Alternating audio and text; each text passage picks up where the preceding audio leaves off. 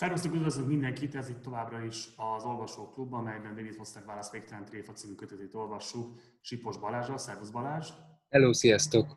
És ezúttal elhagytam a kötelező előtagot, hogy hát ő a kötet egyik fordítója. Egyébként az is lehetne a sorozatnak most már lassan a című karanténtól karanténig, mert ezzel többször viccelődtünk, hogy elindult az Olvasóklub a karantén ideje alatt, aztán kimentünk a karanténbe, és akkor miért továbbra is irodalom és karantén a műsor címe. Hát a műsor visszaigazolta a saját elnevezését, hiszen a határokat lezárták. Újra van idő és lehetőség olvasni, eddig nem lett volna, úgyhogy mindenki fogása arra vonatkozott, hogy elfoglaltak lennétek. Azt a kormányzat számotokra most feloldotta és megoldotta. Úgyhogy nézzünk rá most a kommentekre, mert azt mondtad Balázs, hogy nincs most különösebben semmilyen aktualitás, amire szeretnénk reagálni. Annyi erről lehetne, úgyhogy lehetne, igen, de úgy döntöttünk, hogy éppen ezért most semmire, hanem csak a könyvre, illetve főként a kötetre koncentrálunk. Talszi Zoltán jegyzi meg teljesen jogosan, hogy a 10. rész óta nincs podcast, ez tudatos vagy csak feledékenység. Egyáltalán nem tudatos, ez kizárólag feledékenység. Ezt én héten jeleztem a kollégáimnak, akik megérték, hogy ezt mindenképpen pótolni fogják. Mentségükre szóljon, hogy nagyon sűrű héten mögöttünk, mert készítjük elő az új évadot, ami szeptember 7-én kezdődik. Több forgatás is volt a héten, meg stúdió átépítés, meg mindenféle. Azért is vagyok továbbra is ebben a setupban, mert a stúdió az most kerül még véglegesen kialakításra.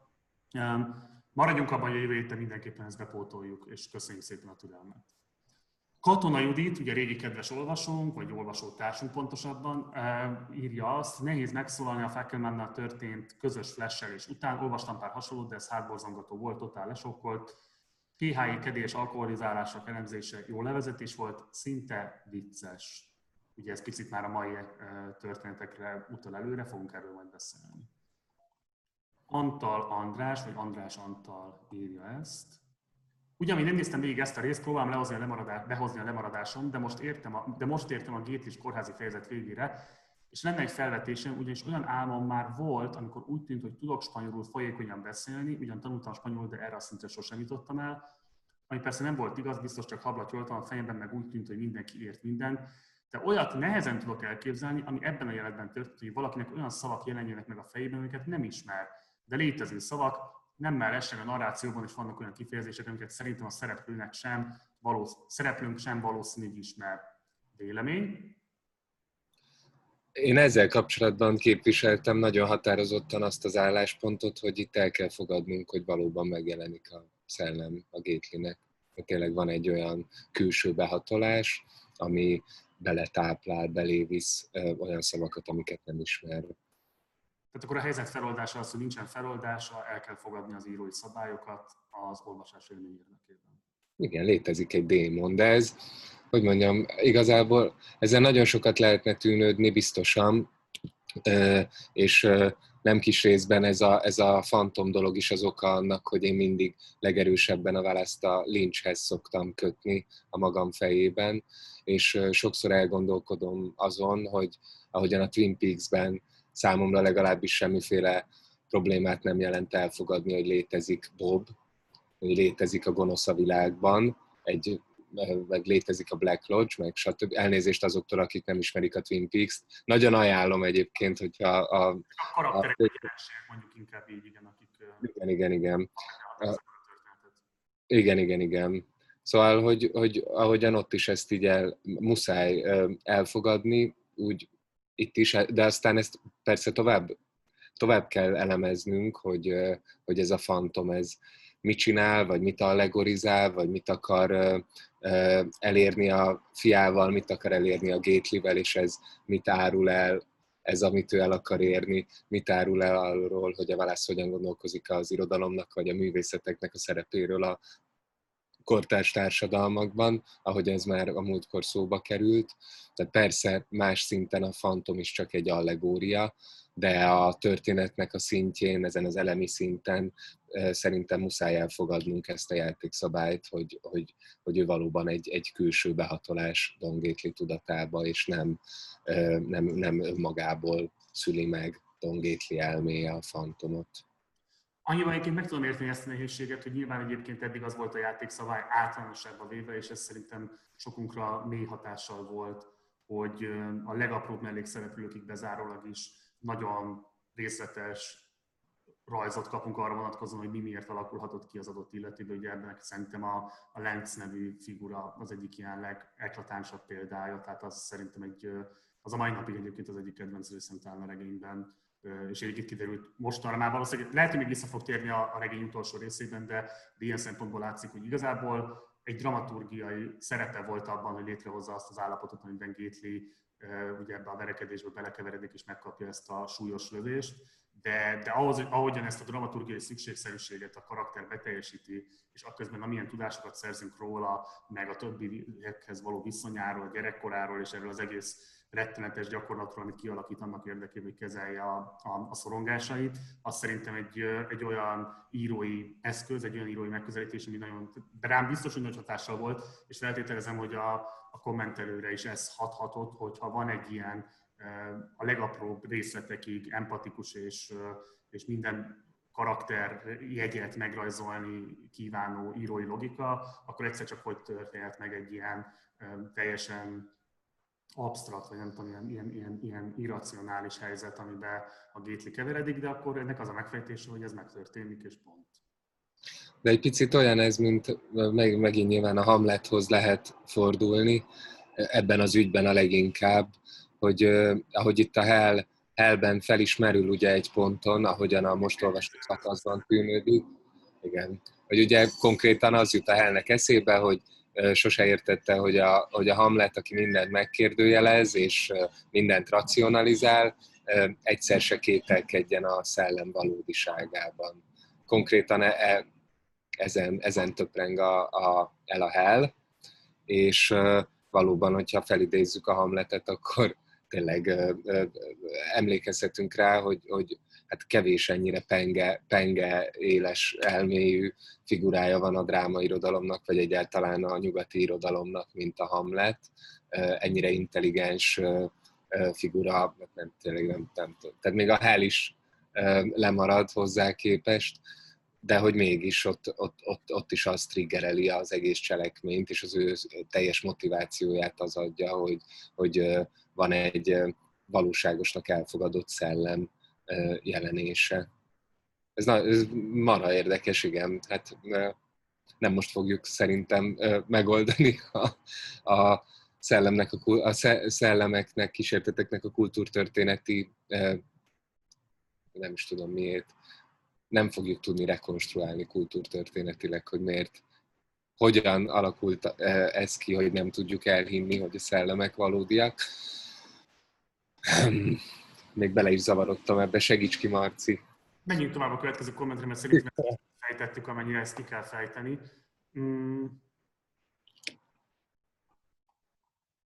Azt nézem, itt ugye, igen, fogok mindjárt reagálni egy problémakörre, ami fölmerült egyébként a komment szekcióban a legutóbbi adással kapcsolatban, de még mielőtt ezt megtennénk.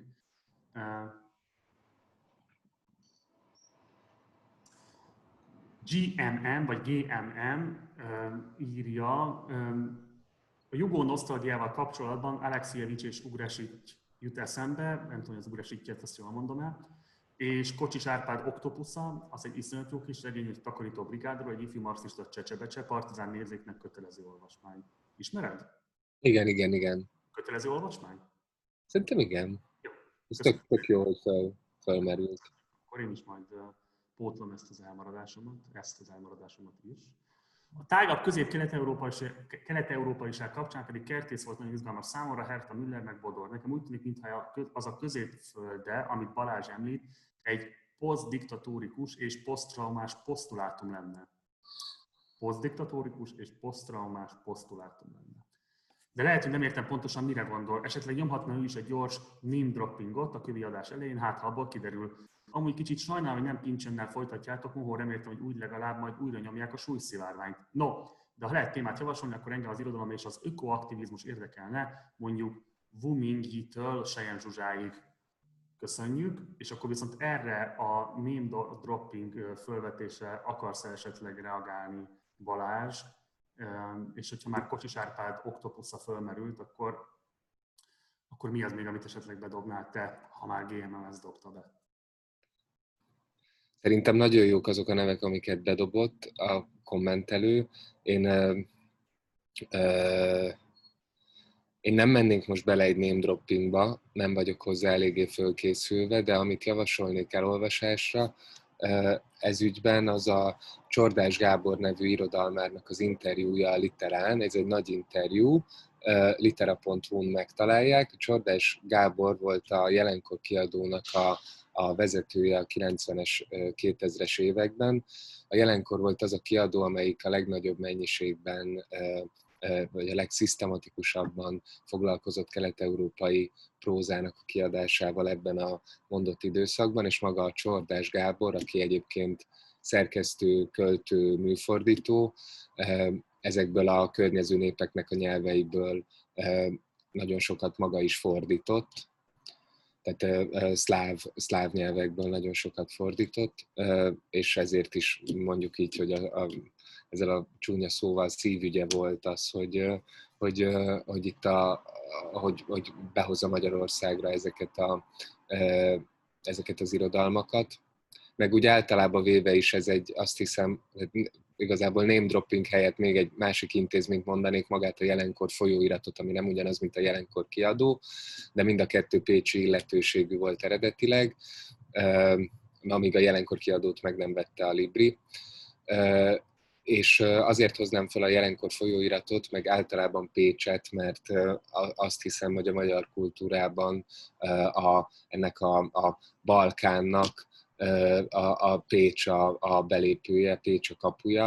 A Jelenkor folyóirata az, amelyik a Jelenkor kiadó mellett a legnagyobb mennyiségben és legszisztematikusabban publikált a környező népeknek az irodalmából, illetve határon túli magyaroknak a szövegeit is, azt hiszem, hogy ők publikálták a legnagyobb mennyiségben, és ebből a szempontból talán az is jellemző, hogy azoknak a magyar szerzőknek is, akik ebben a Kelet-Közép-Európában gondolkodtak, Pécs és a Jelenkor folyóirat volt a fő publikálási helyük, akiket a múltkor említettem, és akkor ez ilyen pici újra name dropping, hogy a Mészöly Miklós vagy a Darvasi László, de akár a Bodort is lehetne mondani, és így a határon túlról a Tolnai Ottó, stb., hogy ezek mind-mind szintén a pécsi folyóirathoz,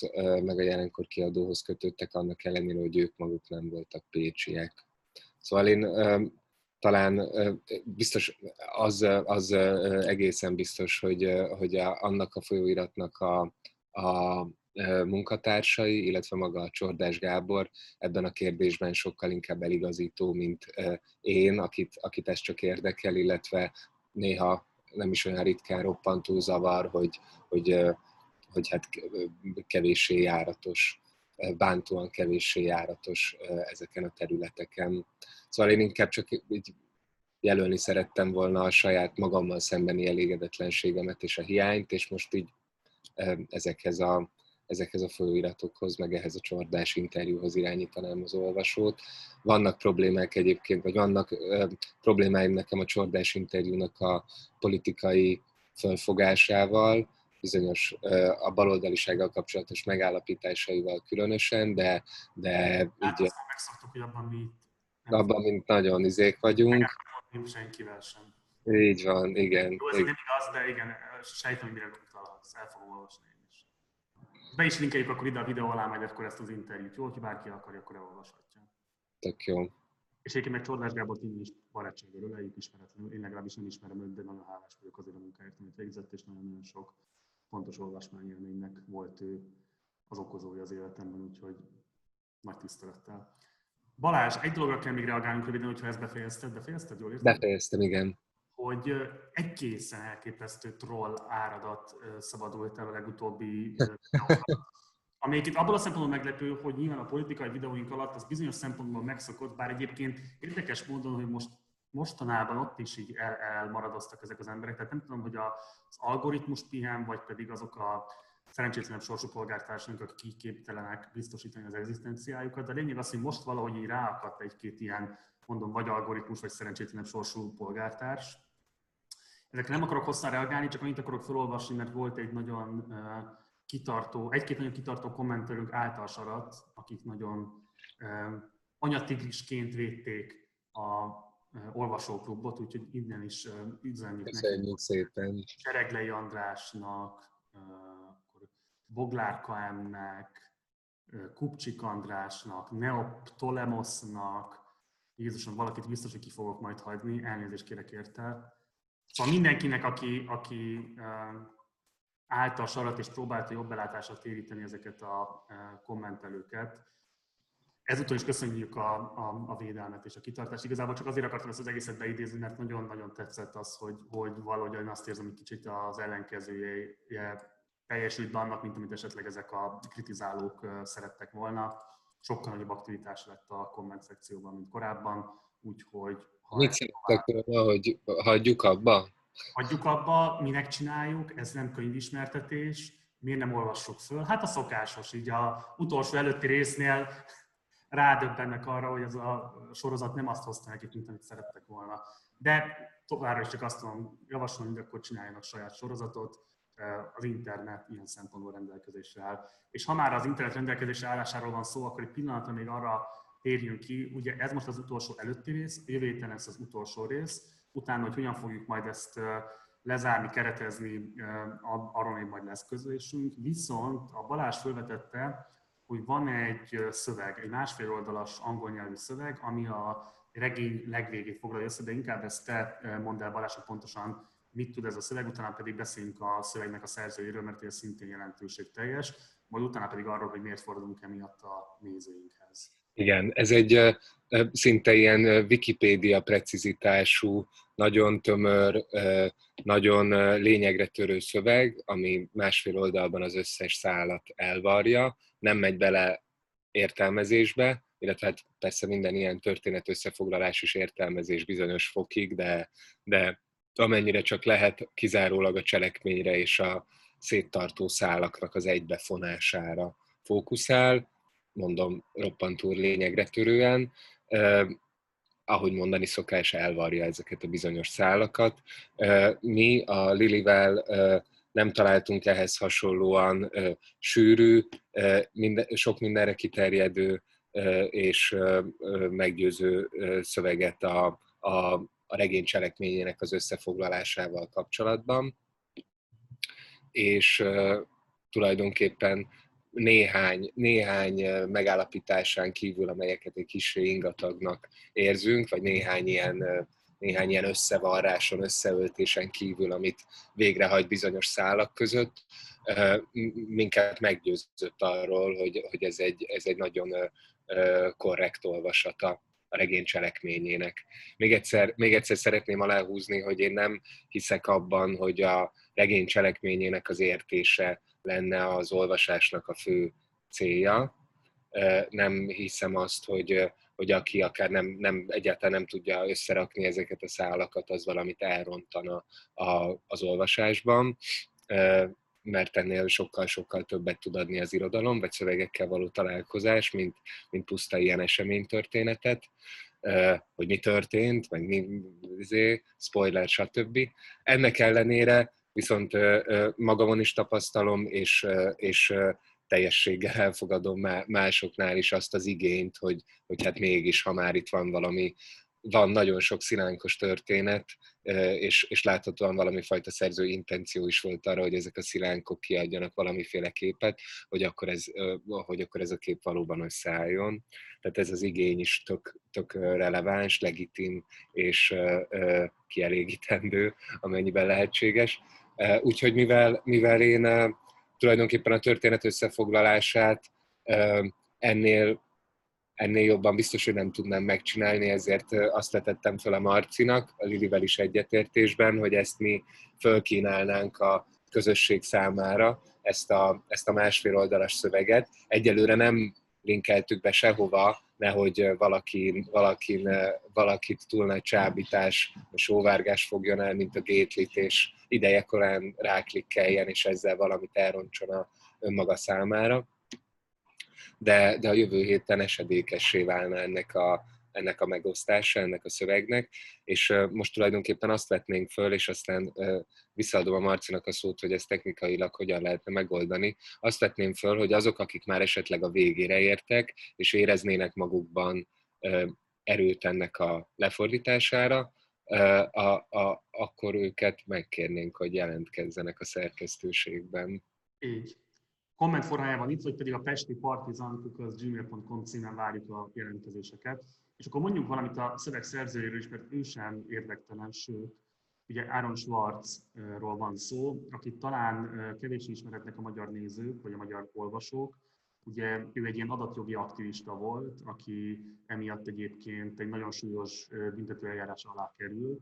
Ugye nagyon röviden arról van szó, hogy ő azt az elvet képviselte, hogy a különböző akadémiai tudásokat a lehető legszélesebb körben kell szabadon hozzáférhetővé tenni, és ennek érdekében komoly kockázatokat is vállalt, és egy az egyik ilyen akciója során az egyik nagy presztízsű egyetemnek az ilyen licenszelt anyagait töltötte le nagy tömegesen, és ezzel egy olyan az amerikai törvények értelmében szerzői jogi jogsértést követett el, ami rendkívül súlyos börtönbüntetéssel fenyegette őt magát, és ez a fenyegetés ez aztán persze egy hosszadalmas procedúrán keresztül alakult így ugyanúgy, de a lényeg az, hogy ez egy olyan súlyos célnyomást jelentett az ő személyre nézve, vagy felteltően ez játszotta a főszerepet abban, hogy végül az önkezével véget vetett az életének.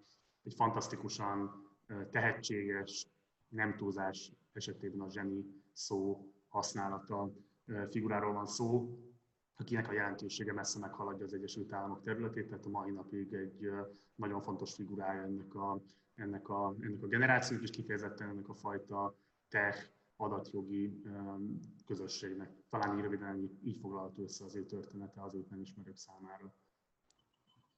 És számunkra ez egy óriási élmény volt ezt felfedezni, hogy ő is nagyon rajongott ezért a könyvért, nagyon fontos volt a számára a könyv, és látszik ebből a másfél oldalas baromi tömény, nagyszerű szövegből, amit írt róla, hogy rendkívül gondosan olvasta a könyvet, sokszor olvasta a könyvet, nagyon figyelmesen olvasta a könyvet, és abból, amit én tudok róla, meg az egyéb szövege, már ugye a fickóról, meg az egyéb szövegeiről, abból az derül ki, hogy abból úgy érteni vélem, hogy mi volt az, amire rezonált ő a válaszból. Szóval igen, ennyi, ez csak egy személyes megjegyzés, hogy ezek fontos dolgok. Abszolút fontos dolgok.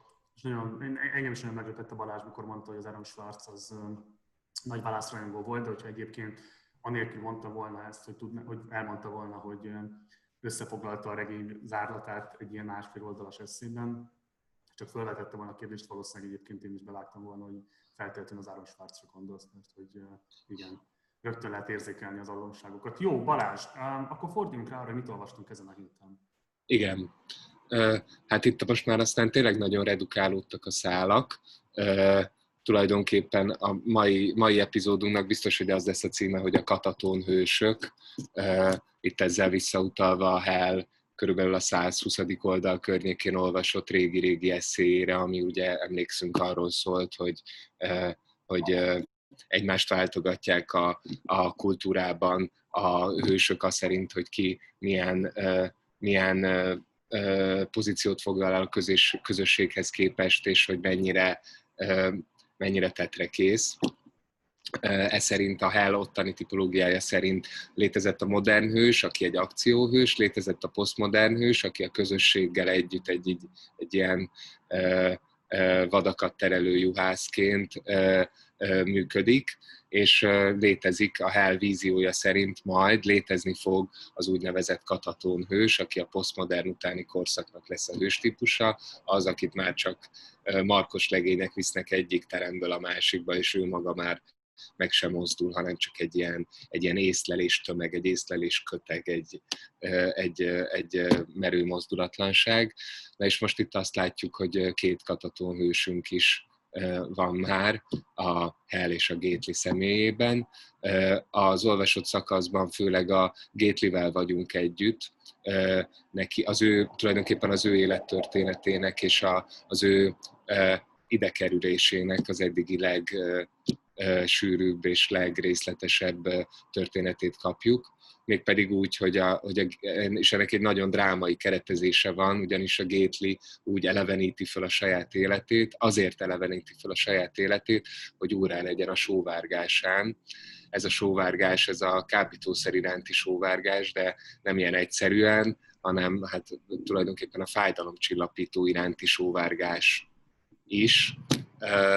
Ugye ott fekszik továbbra is a kórházban a meglőtt vállával, iszonyatos fájdalmai vannak, de nem hajlandó elfogadni a fájdalomcsillapítót, de nagyon vágyik rá, annak érdekében, hogy bele ne egyezzen ebbe, feleleveníti az elmúlt 10 évét.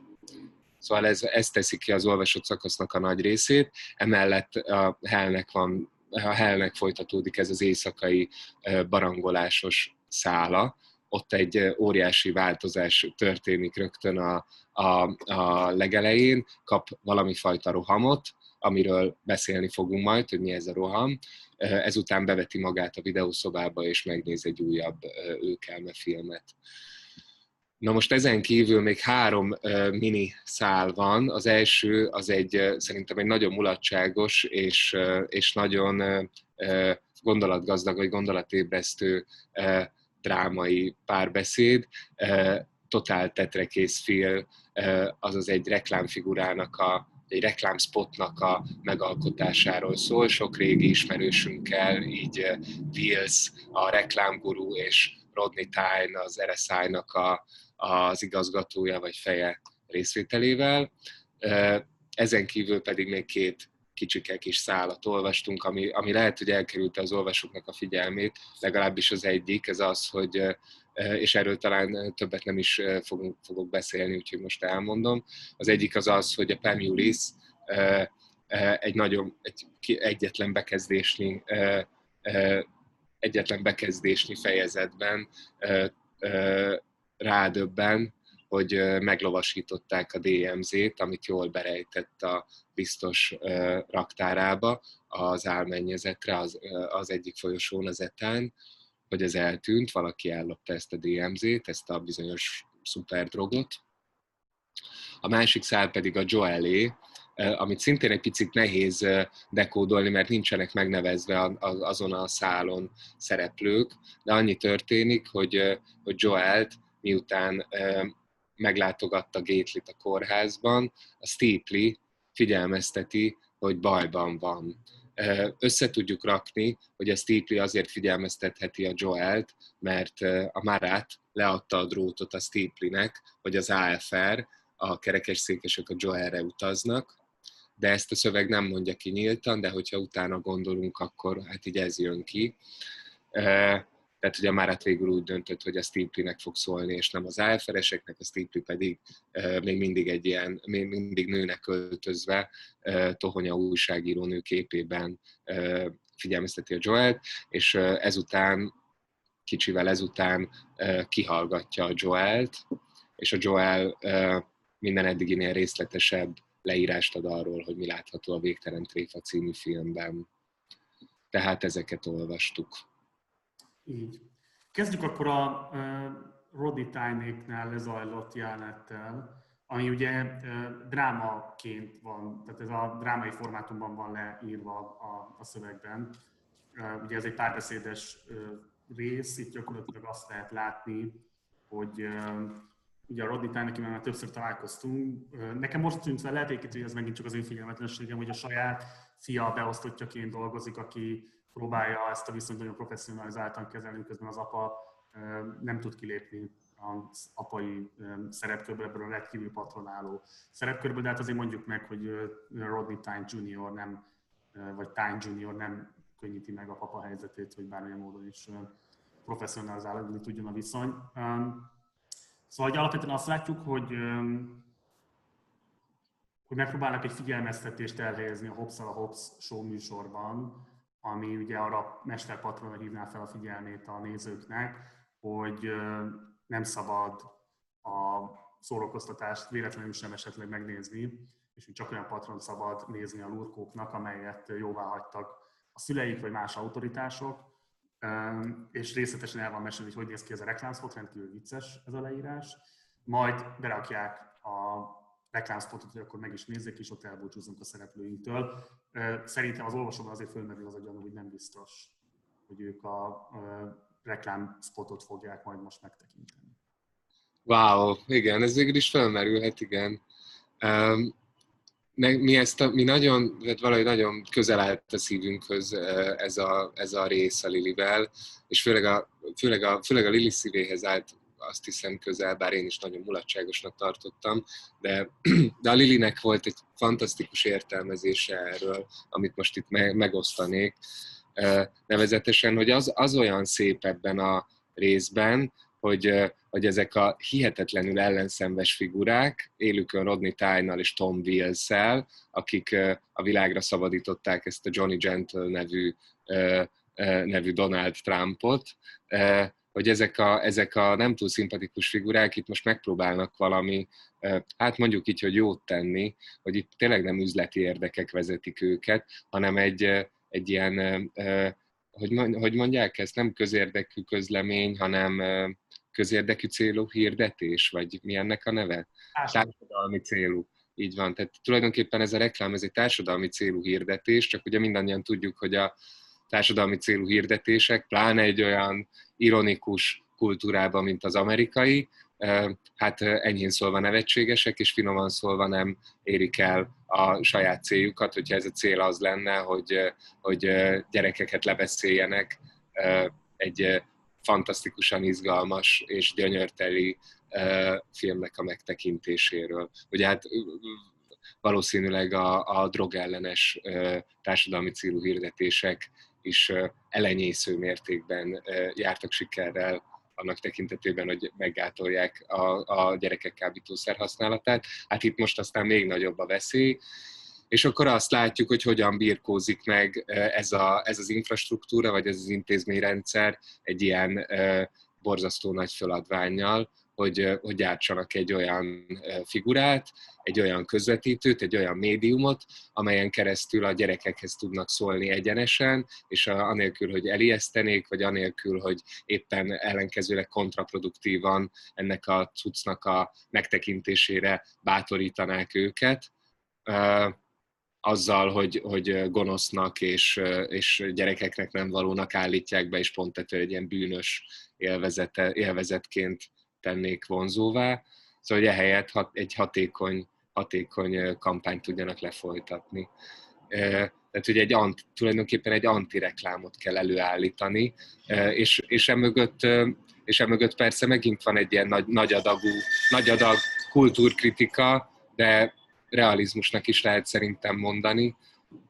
Arra gondolok, hogy az szerintem kétségbe vonhatatlan, hogy ebben a későkapitalista, technoscience-es világban, amiben élünk, tényleg lehetetlen másként eljuttatni úgynevezett üzeneteket, mint ilyen sokszorosan közvetített és műsorok közé ágyazott, reklámsémákra épülő formában. Hát az más kérdés, hogy az én tapasztalataim szerint nem nagyon van olyan, hogy felelős politikusok ilyen jó ügy érdekében ilyen nagyszerű dolgokat próbáljanak meg kitalálni, de hogy ez már önmagában megérne egy misét, hogy miért van az, hogy csak reklámokon keresztül lehet kommunikálni a gyermekekkel, vagy egyéb társadalmi csoportokkal is. Minden esetre ez egy realista hozzáállás, és szerintem ez tényleg szerintem nagyon klassz, hogy a Wallace eljátszott egy ilyen kis rövid szakasz erejéig azzal a gondolattal, hogy na de mégis mit tehetne a politikai hatalom annak érdekében, hogy megfékezze ezt a támadást. Hát persze az derül ki, hogy azért nem olyan sokat, és nem valószínű, hogy ez a reklámkampány valóban sikerrel járna, de a maga a gondolatkísérlet szerintem nagyon funny. Itt két dolog volt, ami nekem különösen tetszett. Az egyik az, hogy a Mr. Yi-nek, aki ugye folyamatosan az epilepsziás rohamaival küzd, az a titulus, hogy marketing és termékkészítési osztályigazgató. Fantasztikus. Ami egy ilyen nagyon önleplező jelző a marketing miben létére vonatkozóan. De a másik meg egyébként alapvetően én is ezt akartam kihangsúlyozni, amit te mondtál, és pont ugye nagyon érdekes volt, hogy pont a legelején volt az a komment, hogy milyen jó lenne olyan kortárs irodalmat olvasni, ami ökokritikus. És csak igazából annyi, hogy most a héten pont több ilyen partizán infóval foglalkoztunk, hogy tettünk fel a jövő időszakra vonatkozóan, és hogy tényleg egyébként ez a rész is ugyanerről szól, hogy így egyszerűen mennyire, tehát amit mi vettünk fel, ott inkább az derül ki nagyon szomorúan és nagyon húsba vágóan, hogy amikor a piac megpróbál kezelni olyan válságokat, amelyeket éppenséggel a piac szabadított ránk, klímaváltozásra gondolok, hogy az mennyire hiába való és mennyire idegesítően hiába való, mert közben viszi a drága időt, meg ugye felezi az életidőt is, meg egyáltalán, tehát hogy nagyon kevésre látszik az, hogy képesek leszünk ezzel megküzdeni, nagyon szomorú helyzet. De hogy itt meg ugye ennek az egésznek ez a nagyon groteszk oldal, hogy egyébként valószínűleg tényleg nagyon jóra való emberek, vagy jóra valónak próbálkozó emberek, akik addig egyébként borzalmakat szabadítottak ránk, hirtelen fölismerve azt, hogy van egy válság, amit kellene kezelni. Hát nem nagyon van más eszköztárok, mint amivel ezeket a válságokat, vagy más válságokat előidéztek, és úgyhogy hát alapvetően alkalmatlan arra, hogy ebben bármifajta változást hoznak. És mondom, nekem van egy erős gyanúm, de majd meglátjuk, hogy jövő héten igazolódik-e, vagy sem, hogy a slusszpoint valószínűleg az, hogy a nagy fontoskodásuk közepette elszabadítják a szórakoztatást a világra. Na jó, hát akkor menjünk tovább, Balázs. Igen. Hát igen, mert ezután a móka és kacagás után következik a maga a pokoljárás a Gately-nél, vagy Gately pokoljárása. Én itt hát tulajdonképpen sokat gondolkoztam ezen, hogy mennyire érdemes összefoglalni magát az egész élettörténetét, a Gately egész élettörténetét. Tulajdonképpen én... Tessék? Jó lenne? Jó lenne, jó. Okay. Ha szabad ilyesmi, ilyen nagyon instrumentális módon használni téged, akkor szerintem igen. Jó, oké. Hát akkor én elsőre azt emelném ki, hogy így átfogóan, mert talán ez látszik a legkevésbé, hogyha az ember rendeltetésszerűen használja a könyvet, és csak halad előre az olvasással. Szóval azt emelném ki, hogy van itt ennek a körülbelül 40-50-60 oldalnak, az előző részekkel együtt is, egy ilyen nagyon tudatos megkomponáltsága, abban az értelemben, hogy igazából két értelemben.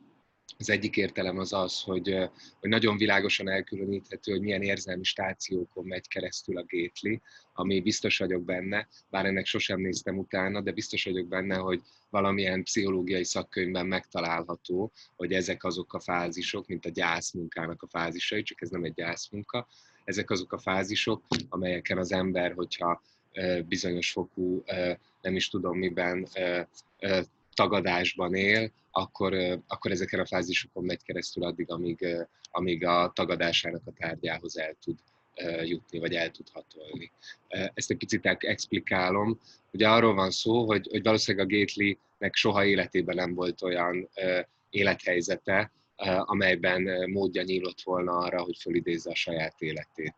Soha, se olyan társa nem volt, akivel szisztematikusan fölidézte, megbeszélte volna azt, hogy mi történt vele, és hogyan jutott odáig, ahol van, amit azok a szerencsések, akiknek van valami ilyen társuk, meg tudnak ezzel a társsal tenni, vagy hát így leszünk valószínűleg mindannyian szerelmesek, hogy hosszú-hosszú beszélgetésekkel megosztjuk egymással azt, hogy kik vagyunk, vagy kik voltunk, és mi magunk is ez alatt jövünk rá arra, hogy kik vagyunk és kik voltunk, és miért lettünk ilyenek. A Gatelynek ez nem adatott meg, és arra enged következtetni ez a szövegrész, hogy maga az AA is a saját formájával, az előadásokkal, ami pedig ezt a célt szolgálná, azok a vallomások, amiket a pódiumról kell tenni, hogy maga az AA sem képes igazán betölteni ezt a funkciót, ezt a meditatív, saját magára reflektáló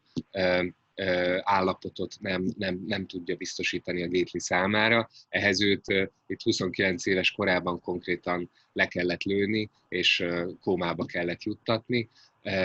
Ez az az állapot, amiben akkor így elkezdi feldolgozni az agya az elmúlt másfél évtizedet, mint ahogyan minden éjszaka feldolgozzuk az előző napi történéseket, csak hát itt neki lényegesen nagyobb adattömeget kell feldolgoznia.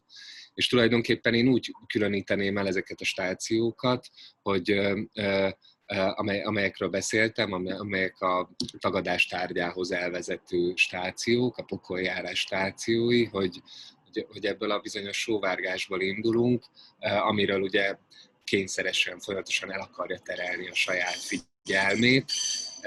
És ez a sóvárgás, ez olykor tehetetlen stresszbe csap át azt illetően, hogy mi lesz az ő konkrét sorsa. Itt nem pusztán egészségügyileg, hanem büntetőjogilag is. Ugye olvasunk arról megint egy kis részletet, hogy jönnek be további enetházi bentlakók, és elmondják, hogy nincs meg a fegyver, de a lencet látták valahol, valószínűleg a lenc lopta el a fegyvert, amivel megtörtént ez a lövöldözés, ugye, amivel lelőtték a gétlit.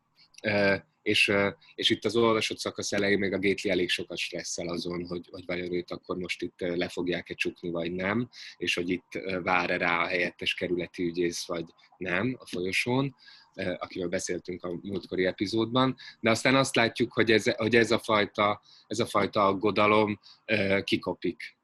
Tehát, mint hogyha ez egy stáció lenne, ezt így le kéne hámoznia magáról, ahogyan a sóvárgást is le kell hámoznia magáról, hogy lényegesebb dolgokon kezdjen el az agya gondolkodni. Hát elképzelhető lenne, és egy rosszabb író talán így is írná meg ezt az egész szakaszt, hogy Gétli ott fetren kómában, vagy hát fekszik kómában, és folyamatosan csak arra tud gondolni, hogy vajon börtönbe fog-e kerülni azért, amit tett, vagy sem, illetve csak arra tudna gondolni, hogy vajon akkor most elfogadja-e a fájdalomcsillapítót, vagy ne. De itt azt látjuk, hogy ez csak egy szakasz, és aztán sikerrel eltereli erről a gondolatait. És akkor ezután jönnek olyan stációk, mint önsajnálat, mint bűntudat, mint szorongás, mint pánik, és aztán pedig ezek, ahogyan egyre mélyül a pánik, és a pánik az nem ugyanaz, mint a tehetetlen stressz, amiatt, hogy vajon börtönbe kerül-e vagy sem, hanem a pánik az már valami mélyebb, valami lényegibb, a Gétli által mindig a kisgyerekkorához kötött pánik, ahogyan áll a járókájában és rázza a rácsokat, és ez az az élmény, amihez köti egy nagyon-nagyon szép szövegrészen a délután 4-kor az emberre rátörő, az alkonyati szorongásként az emberre rátörő pánikot is, amit ugye mindig kábítószerrel próbált kikezelni magából. Szóval, hogy ez a pánik lesz az majd, ami azt hiszem az én értelmezésemmel legalábbis úgy igazán megnyitja az utat a valóban elfojtott, vagy valóban eltagadott, vagy megtagadott emlékek felé. És akkor ez lesz majd az a bizonyos élettörténet, amit itt az olvasott szakasznak az utolsó 15-20 oldalán fölidéz, és ami tulajdonképpen a Gétli legmélyebben elfojtott emlékének tekinthető. De mielőtt még idáig eljutna, azelőtt fölidézi azt, és ez nem kevésbé fontos a számunkra, fölidézi azt, hogy hogyan vált kábítószeressé, hogyan vált függővé kamaszkorában. És ez egy elég rémes szociotörténet, ami a sportnak az amerikai oktatási rendszerben betöltött szerepéről is viszonylag sokat elárul. De arról is... Megállíthatóak, csak azért, mert ez nagyon érdekel engem, ezt külön ki is. Igazából én most szerettem volna neked visszadobni a szót, hogy ezt a részét esetleg elevenítsd föl te, mert marhára érdekel, hogy milyennek olvastad meg, hogy... Szeretném megkérdezni tőled, hogy ugye még mikor a legelején voltunk az olvasóklubnak, mondtad azt, hogy bizonyos értelemben a végtelen tréfa az intézmények és a bennük lévő kliensek, használók, intézményhasználók, emberek történeteként is leírható, és hogy ugye itt nagyon élesé válik azért a helyre való párhuzam a Gétlinek. És a Gétli életében itt elég pregnánsan megjelenik az, hogyha egyébként az angol tanára, egyébként nyilván nagyon beszédes, hogy pont az angol irodalom tanára az, aki hát konkrétan keresztül húzza a teljes életét és derékba töri a karrierjét.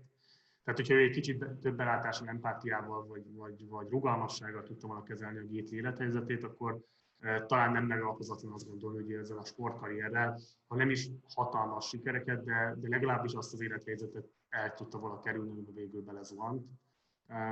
És ugye, hogy pont a Gately esetében válik ez ilyen nagyon-nagyon pregnánssá, hogy egy ennyire kicsiketörés, ami egyébként nyilván mindannyiunk életében, vagy a legtöbbünk életében, hogyha közép vagy felső középosztálybeliek vagyunk, azért meg szokott történni a tanulmányi. Én legalábbis biztos, hogy sokat bugdácsoltam a középiskolai időszakban, és hát azért ez nem törteketi az életemet. A Gately életében viszont konkrétan azt eredményezte, hogy nem tudott a sportkarrierjével tovább foglalkozni, és ki kellett ebből az egészből iratkozni.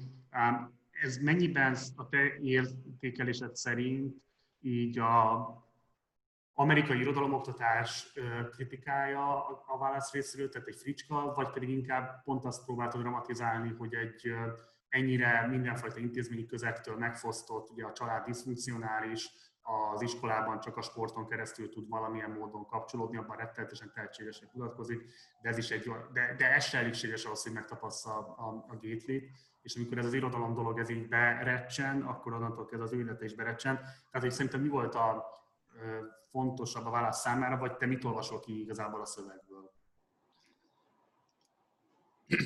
Azt, hogy éppen angolból bukik meg, én úgy olvasom, hogy a Gately az anyanyelvéből bukik meg, ami ugye egy hihetetlenül súlyos ügy, és én inkább egy ilyen, ezt nem intézménykritikának olvasnám, hanem egy arra tett nagyon-nagyon, hát egy nagyon erős, hogy mondjam ezt jól. Szóval, hogy itt szerintem arról van szó, azt akarja a válasz bemutatni, hogy itt van egy ember, akinek nincsen hozzáférése az anyanyelvéhez, és nincsen hozzáférése az irodalomhoz, és éppen ezért a saját magáról és a társadalmáról és a többiekről való gondolkodásban is erősen akadályozott. Tehát, hogy ez egy sokkal súlyosabb megfosztatottság, az, hogy nem képes koncentrálni a kurva Ethan Frome című regényre, és az Istennek sem képes a saját anyanyelvéből levizsgázni. Ez egy rettenetes megfosztatottság, a saját magához való hozzáférés és a többiekkel való kommunikáció terén. És inkább ez a része, ez, hogy éppen angolból bukik meg, vagy éppen az anyanyelvéből bukik meg, ez számomra ezért jelentős, ezért brutálisabb, mint hogyha azért angolba valahogy át tudna vergődni, és matekból bukna meg, mert nyilvánvaló, hogy a matematikának minden, vagy a természettudományoknak minden csodálatosságuk ellenére ilyen típusú mindennapos használatuk senkinek az életében sincs, aki nem ezeken a tudásterületeken dolgozik. Szóval, hogy magát ezt az angolból való megbukást így értelmezném, de ugyanakkor azt, amit a másik felét, amit felvetettél, nevezetesen, hogy a sport az ebben a kultúrában, ami mégis egy védőhálót biztosít azoknak, vagy akár egy kiemelkedési lehetőséget biztosít azoknak, akiknek a tanulmányi eredményei nem túl jók, és akik jellemző módon alsó középosztálybeli, vagy még sokkal rosszabb családokból jönnek. Ez persze egy egyszerre megkerülhetetlen, és nagyon sokat kutatott, nagyon sokat emlegetett téma az amerikai társadalom fölépítésében, és szerintem ez elég unikális, hogy ez ilyen tömegesen és ennyire sok sportra kiterjedően működjön Amerikában. Valószínűleg erről is léteznek kutatások, amelyek azt vizsgálják, hogy az egyes amerikai látványsportok, ugye a 4 nagy látványsport, az amerikai foci, a kosárlabda, a baseball és a hoki, hogy ezek közül melyikben milyen etnikai, milyen kulturális származású emberek vagy fiatalok azok, akik ki tudnak tűnni. És most ezt csak azért hozom föl, ennél hosszabban nem nagyon van módunk ebbe belemenni persze, de azért hozom föl, mert most pont a múlt héten ez ugye nagyon erősen rezonált, vagy hát még valószínűleg heteken át velünk fog maradni és rezonálni fog, hogy mik az etnikai vonzatai annak, hogy ezek a versenysportok fel is tele vannak etikailag nagyon erősen megjelölt emberekkel. Arra gondolok, hogy konkrétan az amerikai kosárbajnokságnak a tiltakozóira gondolok, és arra, hogy fiatal fekete férfiak alkotják igazából azt a szakmát, akik jelenleg is nagyon veszélyes körülmények között ki vannak zsákmányolva, és spektakuláris kosárlabdázásra vannak kényszerítve egy orlandói Bubble nevű dologban. Oda költözött át az NBA, és ott lépett sztrájkba most 2 kosárcsapat az amerikai ismeretes amerikai fejleményekre reakcióképpen. Lezárom ezt, csak jelzem, hogy emiatt is szerettem volna ezt így kicsit hangsúlyosabban megpendíteni a Gatelynek a történetében, ezt a bizonyos sportáltali kiemelkedés és a sportáltali kiemelkedésnek a blokkolását is, amit maga az iskolarendszer blokkol le, holott hát valóban engedhetné, hogy folytassa az amerikai focizást annak ellenére, hogy a tanulmányi eredményeket nem tudja szállítani. Engedhetné, vagy talán engednie is kellene, mert a másik alternatíva az, hogy belezuhan a kábítószerezésbe, amint az történik is a Gatelyvel. Ez egy nagyon erős része egyébként a regénynek, illetve pláne ennek a szövegrésznek, amit most olvastunk, hiszen ugye ezt az egész folyamatot végigkövetjük egészen addig a pontig, amikor ugye a Gately ott áll a vasalódeszka fölött, amikor a kanadai luxi srácoknak a hamis, nem is a szemét, bocsánat, nem ezt a jogsiátra laminálja rá vasalóval a megfelelő adatokat, illetve közben nézi a tévéképernyőn keresztül azt a sportközvetítést, amelynek akár ő is lehetne a részese, de már soha nem lesz a részese, és ott ő benne ez el is, tehát ott ő el is hívja magát ettől a helyzettől. Ezt valóban nem kell egyébként különösebben tanulni, mert mindannyian pontosan érezzük, hogy ennek mi a tragikuma. Én talán még ennyit akartam idehozni, hogy... Még annyi, hogy és persze ugye nagyon sokszor számon kértük a válaszon az osztály dimenziónak a... És hogy ez most pont, igen, tehát hogy ennél erősebb megmutatása annak, hogy emberek különböző esélyekkel rajtolnak úgymond ebben a bizonyos társadalmi versengésben, és aztán az esetek túlnyomó részében ezek az esélyek valóban az egyiket meg is fosztják, a másikat pedig nem fosztják meg az önérvényes. Az egész Gately történet most már így, nyilván mi nem látjuk a konklúzióját, de ugye azért azt lehet látni, hogy itt tényleg az van, hogy és egyébként talán pont az Exhibitben volt ez, vagy a korábbi éses válaszkritikában, hogy talán azt mondta, hogy az a legfontosabb állítás a válasznak, hogy a társadalom, mint olyan, az létezik. És hogy pont egyébként a Gately történetén keresztül ez nagyon pregnánsan megmutatkozik, hogy mit jelent az, amikor így elveszti a kapcsolatot társadalomhoz, és mit jelent az, amikor egyszer csak így mondjuk egy ház formájában valami utána nyúl, valamiben meg tud kapaszkodni, valamiben hirtelen talál cselekvési lehetőséget. És így nyilván egyébként így a Gately sorsában az a legszívfacsaróbb, hogy milyen jó lett volna, hogyha mondjuk egy kicsivel korábban nem az Eletház, hanem valami más intézmény az eléggé reszponzív tud lenni, meg felelősségteljes az ő irányába. És hogy így persze fantasztikus, hogy nagyon jó, hogy az életét azt ilyen szempontból, ha jól értjük, talán megmentették, és életben marad, de hogy jó lett volna, hogyha ez az élet ki is tud teljesedni, és nem pedig csak az az eredmény, hogy nem vesztettük el őt.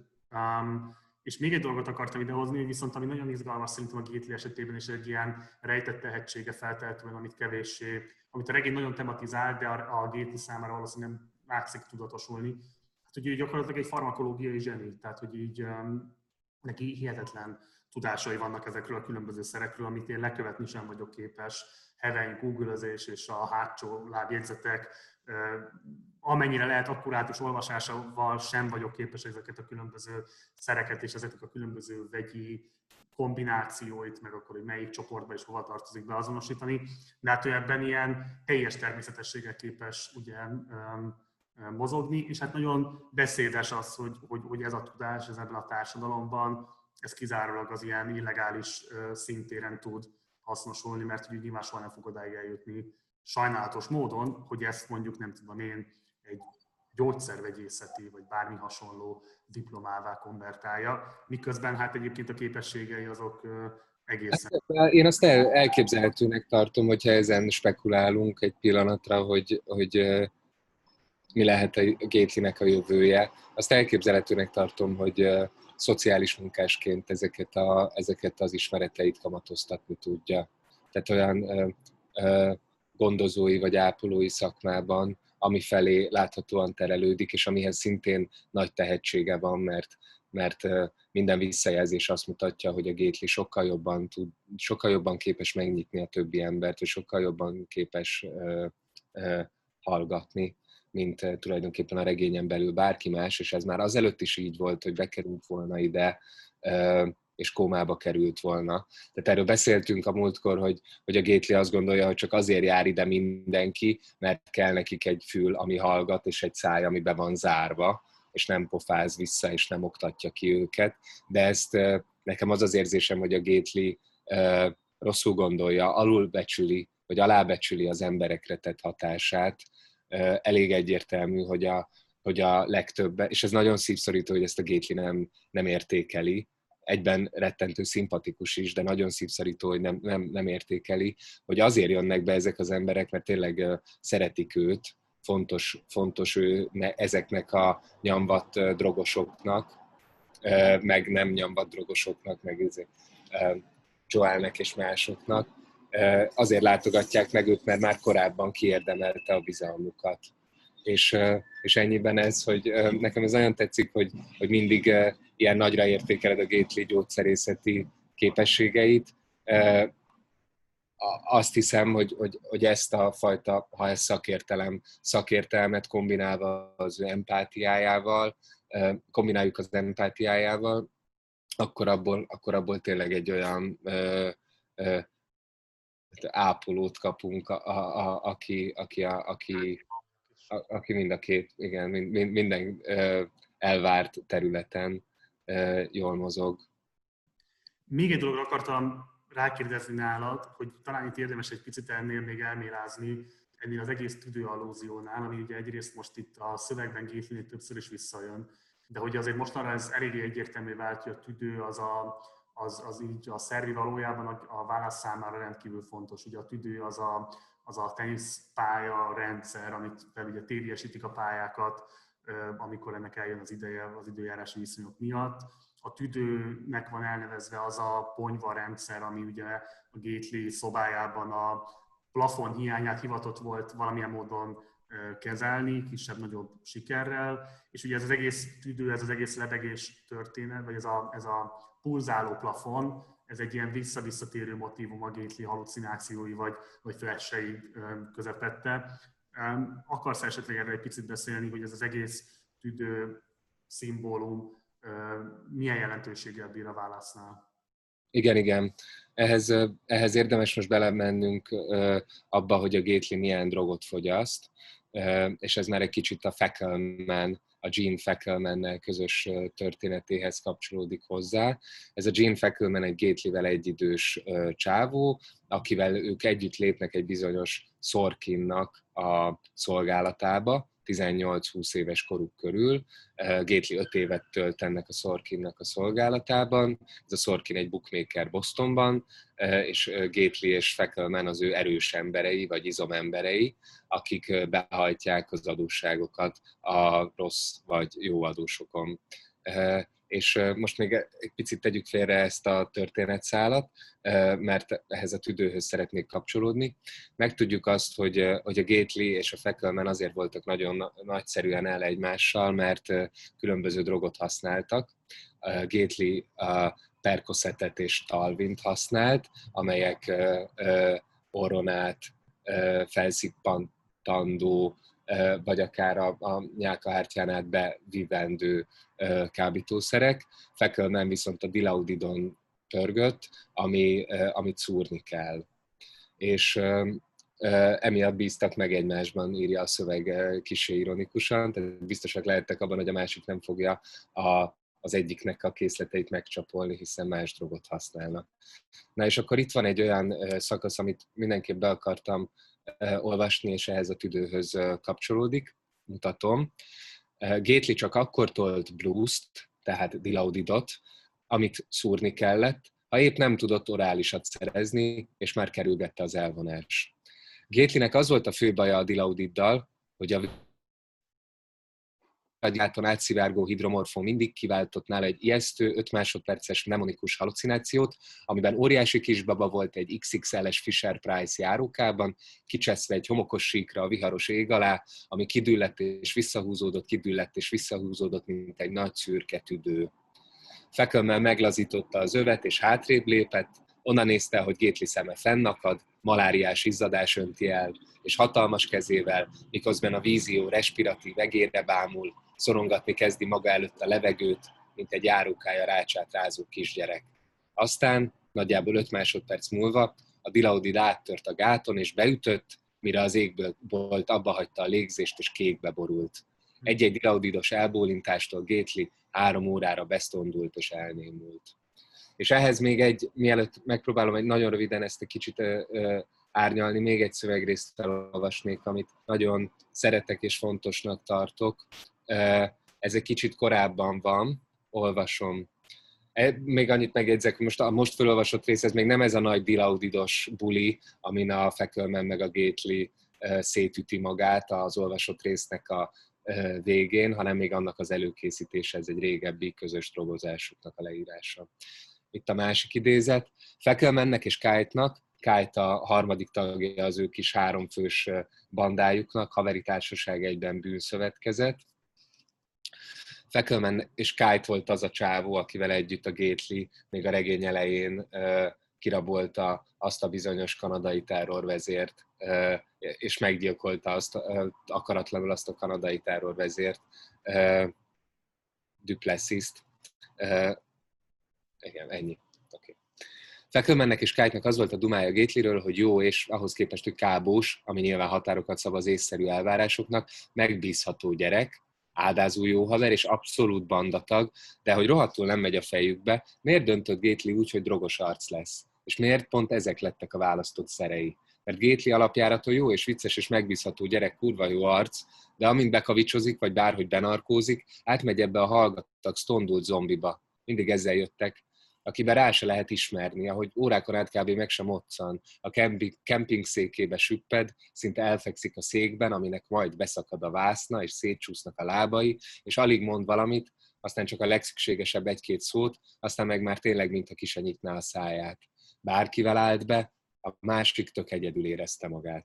Iszonyat, hát befordult. Pamela Hoffman Jeep, ő Gatelynek az egyetlen barátnője, valaha volt barátnője, akivel nem szexelnek. Pamela Hoffman Jeep úgy mondta, Gately beolvad a tömegbe. Ha szúrt, még durvábban. Úgy kellett lefejteni az állát a mellkasáról. Kite-nak az volt a dumája, hogy Gately mintha nem is kábszert lőne, hanem cementet. Oké, tehát hogy ez lenne a 2 idézet, és azt hoznám föl, és ez iszonyatosan bonyolult, és gondolkodásra terjeszteném fel, hogy tudjuk azt, hogy a válasz vagy a szöveg nagyon sokszor összeköti a kábítószerezést ezzel a kisgyermekkori elhagyatottság emlékkel. Ahogyan az ember ott áll a járókában és rázza a rácsokat, ez valami fajta őspánik. Nincs ott az, aki enyhet adna, nincs ott a másik. Ebben az őspánikban van az ember, és valahogy ezt hordozza magával a fölnőtt korára is. Ez a pánik, ez nagyon sokszor ismétlődik, valami iszonyatos hiányérzet, szorongás, elválasztottság mindenki mástól. És azt látjuk, hogy ezen a pánikon segít a kábítószer, ahogy a más szinten ezen a pánikon, ezen a teljes magányon segít a szórakoztatás is, mindenfajta szórakoztatás, nem csak az abszolút szórakoztatás, ami kisüti az agyunkat. Viszont a kábítószer is, és vélhetően a szórakoztatás is úgy segít ezen a pánikon, úgy orvosolja ezt a pánikot, hogy valahogy mint egy ilyen homeopátiás szer maximumra nagyítja előtte, mielőtt orvosolná. Tehát, hogy ahogyan a Gatelynek, amikor a Gately szúr, akkor az első villanás, ahogy itt az olvasott részben láttuk, az első villanás, egy 5 másodperces mnemonikus halucináció, az egy ilyen visszacsúszás ebbe az atavisztikus epileptikus állapotba, ebbe a kisgyerekkori állapotba, az abszolút pánik állapotába, és aztán ez valahogy berobban, és átvált valami hihetetlenül nagy, óriási öröm vagy gyönyörérzetbe. Viszont, és ez az, ami persze egyfelől nyilvánvaló, másfelől viszont ebben a kontextusban szerintem eléggé elgondolkodtató, viszont ez a gyönyörérzet, ez tulajdonképpen tekintető úgy is, mint egy abszolút regresszió ebbe a kisbaba állapotba, hiszen Gately, mint a legtöbb drogos, vagy mint a szórakoztatás kópiáinak megtekintői, teljesen tehetetlenné, beszéd és mozgásképtelenné válik, amikor be van állva, és nagyon jellemző szerintem az, hogy a szöveg úgy írja le ezt az állapotot, most a másik olvasott szövegrészre utalok vissza, mint ahol nem is Gately érzi magát tök egyedül, hanem az a másik, akivel együtt van ilyenkor. Mert ő már nem érzi azt sem, hogy egyedül lenne, ahogyan be van állva. A másik az, akit a Gately szó szerint magára hagy, ahogyan így beállva kiszáll ebből a jelenet, ezekből az együttlétekből. És akkor itt ezt ölteném vissza ahhoz, amit az előbb mondtam arról, hogy a Gatelyt szeretik a zenetháziak, tisztelik, kivívta a megbecsülésüket azzal, hogy valóban jó hallgatóság, hogy a Gately, mintha azt tanulta volna meg, a kábítószernek az elhagyásával, hogy hogyan ne hagyja a másikat magára, hogyan tudja éreztetni a másikkal azt, hogy vele van, mellette van, figyel rá. Ilyen rohadtul egyszerű és banális dolgot tanult meg, de a szöveg csak most adja a tudtunkra azt, hogy ez miért iszonyatosan nagy szám, hogy ezt megtanulta az enetben, vagy máshol, hiszen most közdi a szöveg, hogy a Gately 13-tól 23-25 éves koráig, amíg masszív kábítószer használó volt, az alatt rendszeresen magára hagyta azokat az embereket, akikkel ő együtt volt. Rendszeresen kimenekült abból, hogy velük legyen együtt, talán azért, hogy orvosolja ezt a bizonyos gyerekkori szorongást, talán más miatt, millió más miatt, de hogy ez lenne itt a message, hogyha én jól értem, és nagyon le akarom butítani, és ennél sokkal tovább kéne ezt így tovább kéne gondolni. Ez lenne a message, hogy ebből az önmagára záródásból, narcisztikus önmagára záródásból kell kimenekülni a drogosnak, és ez az ő megváltás története. És akkor még nagyon gyorsan, mert rengeteget beszélek, még visszatérnék erre a szürke tüdőre. Ugye azt olvastuk ebben a szövegben, még egyszer megismétlem, Gatelynek az volt a fő baja a dilaudiddal, ez az, amit a Fackelmann nyom, amit szúrni kell. Az volt a fő baja a dilaudiddal, hogy a véragygáton átszivárgó hidromorfon mindig kiváltott nála egy ijesztő 5 másodperces mnemonikus hallucinációt, amiben óriási kisbaba volt egy XXL-es Fisher-Price járókában, kicseszve egy homokos síkra a viharos ég alá, ami kidüllett és visszahúzódott, mint egy nagy szürke tüdő. Ugye itt a szöveg visszautal az előzőleg olvasott Gately emlékre, amikor az anyjával kint éltek kiskorában valami tengerparti vityillóban, és ezzel kapcsolatban látott a Gately itt most egy rémálmat az előző szövegrészben, illetve visszautal magára erre valóban, amit mondtál Marci, erre a fellemozgó plafonra is. Megtudjuk, hogy itt ebben a képben a Gately számára úgy összesűrűsödik mind a kábítószerezés, mind a kisgyerekkora. A kábítószerezés olyan lesz, mint a belső gyermekhez való visszatérés, vagy a belső gyermeknek a fölelevenítése, és ez a nagy szürke tüdő, ami mint motívum, szerintem teljes joggal mondott, hogy ez az, ami újra meg újra visszatér. Én erről azt tudom újra elismételni, amit a múltkor mondtam, vagy azokat a motivikus kötéseket tudom föleleveníteni, amiket a múltkor elmondtam, és amiket megfontolásra terjesztenék megint csak elő, hogy itt a tüdőnek ez a finom anyaga, szövetszerű finom anyaga, ez az egész szövegen belül összefonódik, vagy összeasszociálódik egyfelől a gyöngyvászonnal, a mozivászonnal, másfelől pedig a Joelnek a fájtlával. Hogy azt hiszem, hogy egy nagyon szép, szisztematikus olvasatot lehetne az egész regényről adni, akkor, hogyha csak ezt a 3 motívumot, a fájtlat, a tüdőt és a gyöngyvásznat követjük végig. Érdekes egyébként ezzel kapcsolatban a póknak a szerepe is. A póké, aki ugye az a belső pók, vagy féreg, vagy micsoda, ami az embert ugye rá akarja venni, a függőt rá akarja venni, hogy amikor már leállt, újra elkezdjen anyagozni. Viszont itt azt olvassuk, hogy maga a fekvőmen is, amikor teljesen be vannak állva a gétlivel, egy ilyen pókot vizionál, ami, hát a pók ugye, ami fonalat ereszt. De hogy visszatérve erre a hálomra, a fátyorra, a vászonra és a tüdőre, hogy az világos, hogy ezek olyan üres felületek, olyan lebegős, fodrozódó felületek, amelyekre rávetülhet valami fajta arc, vagy bármiféle arc, a másiknak az arca, a vágyott másiknak az arca, vagy a félt, retteget másiknak az arca, de ami önmagában csak egy rémisztően semleges valami, ami inkább elfed, vagy ami nem néz vissza ránk.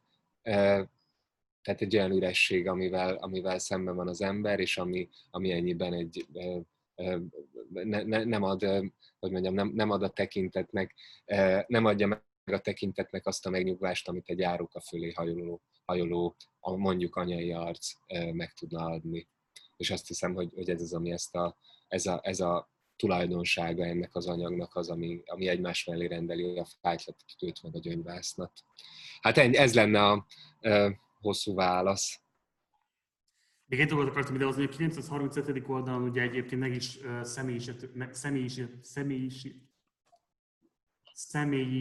személyesítődik ez a lélegző plafon, és Herman nevet kap Gately-től. De ezt már megkapta az előző részben, ezt tudjuk, hogy ezt adta kiskorában, abban a házban. Vagy erre célzol? Igen. És egy dolgot egyébként átugrottunk, de azt akartam volna esetleg visszahozni, hogyha most a Gatelyről egy pillanatra leválunk. Mert itt volt egy rész, amiben van néhány dolog, amiről talán érdemes lenne beszélni. Egyrésztről az Orin név eredete, illetve az, hogy gyakorlatilag mindkettő Incandenza fiú nevében valamilyen módon átörökítődnek korábbi családtagok, férfi családtagok nevei vagy. Tehát ahogyan a James neve, ugye Hell is James, illetve hogy az Orin is egy korábbi Incandenza nevéből érkezik. Nem tudom, hogy akarsz esetleg ezzel kapcsolatban valamit mondani, Balázs, vagy ez csak egy ilyen érdekesség, amit érdemes megjegyeznünk és kihangsúlyozni, vagy felhívni rá a figyelmet. Hát nekem nincs különösebb mondani valóm, annyi esetleg, hogy ez engem mindig az ilyen 20. század elejé nagy családregényekre emlékeztetett. Mondjuk a 20. század elejétől a 100 év magányig bezárólag, ahol ugye a családon belül mindig picit eltolva, picit máshogy, de ugyanazok a nevek és hasonló patológiák ismétlődnek kissé mágikusan. De... Egy másik része, amit már elő is hoztál, és talán érdemesen beszélni róla, ezek a direkt Hamlet utalások megjelenése Hellnél. Igen. Én ezt hoztam volna ide, ez a 914. oldalon így hangzik. Ugye azt mondja a Hell, Stiles megkérdezte, hogy hiszek-e a szellemekben. Sosem értettem, hogy Hamletnek annyi bérító kétség közepette, miért nem jut eszébe egyszer sem, hogy kétségbe vonja a szellem valódiságát. Egyszer se kérdőjelezi meg, hogy tényleg csak színleli-e az őrületet. Szerintem itt nagyon érdekes, hogyha kicsit kontextualizáljuk ezt a mondatot, és vegyük hozzá szerintem azt, ami körülötte van. Gyorsan térjünk át a Hellre. Tehát, hogy arról van szó, hogy a Hell miután elvált a Stiles-tól, aki oda van ragadva az ablakhoz, és oda küldte a Kenkölt és Brantot, hogy vegyék le az ablakról, tovább bolyong az Etán, és történik vele valami beüt nála. És ez nagyon izgalmas ez, hogy mi üt be, ő maga is rohamként detektálja, hirtelen túl sok inger éri, földolgozhatatlan érzéki sokkot tapasztal meg, minden az egész látványvilág egy ilyen érzéki tobzódásban jelenik meg a számára. Nem annyira különbözően attól az érzéki fogékonyságtól, amiben az apja valószínűleg az egész életét élte. Ezt vegyük észre, hogy ez nagyon erősen rímel ahhoz, ahogyan az Inkambenza, mint optikus és filmkészítő feltehetően a fényeket tapasztalta és manipulálta. Itt hirtelen Hell is részesülne ebből a képességből, és ehhez társul egy önreflexív pánik, megint a pánik.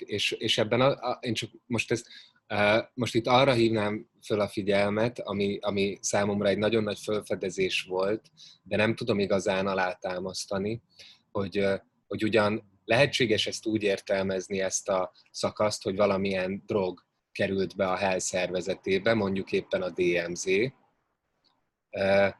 de én is valami ilyesmire mertem volna gyanakodni.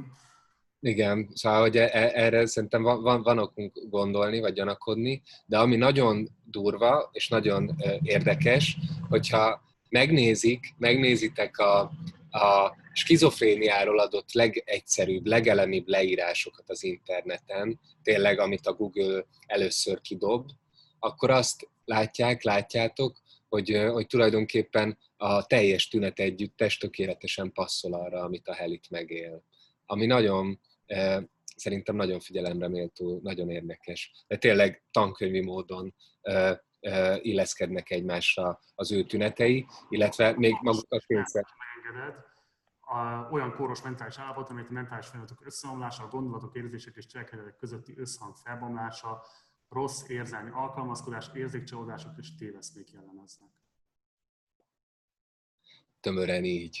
Tömören így, és hogyha tényleg valaki erre 5 percet rászán és utána néz, akkor látni fogja, hogy nagyon sok a megfelelés. Ezt én nem elemezném tovább, vagy nem tudok ezzel, nem szeretném ezt különösebben elemezni, de jelezni szerettem volna.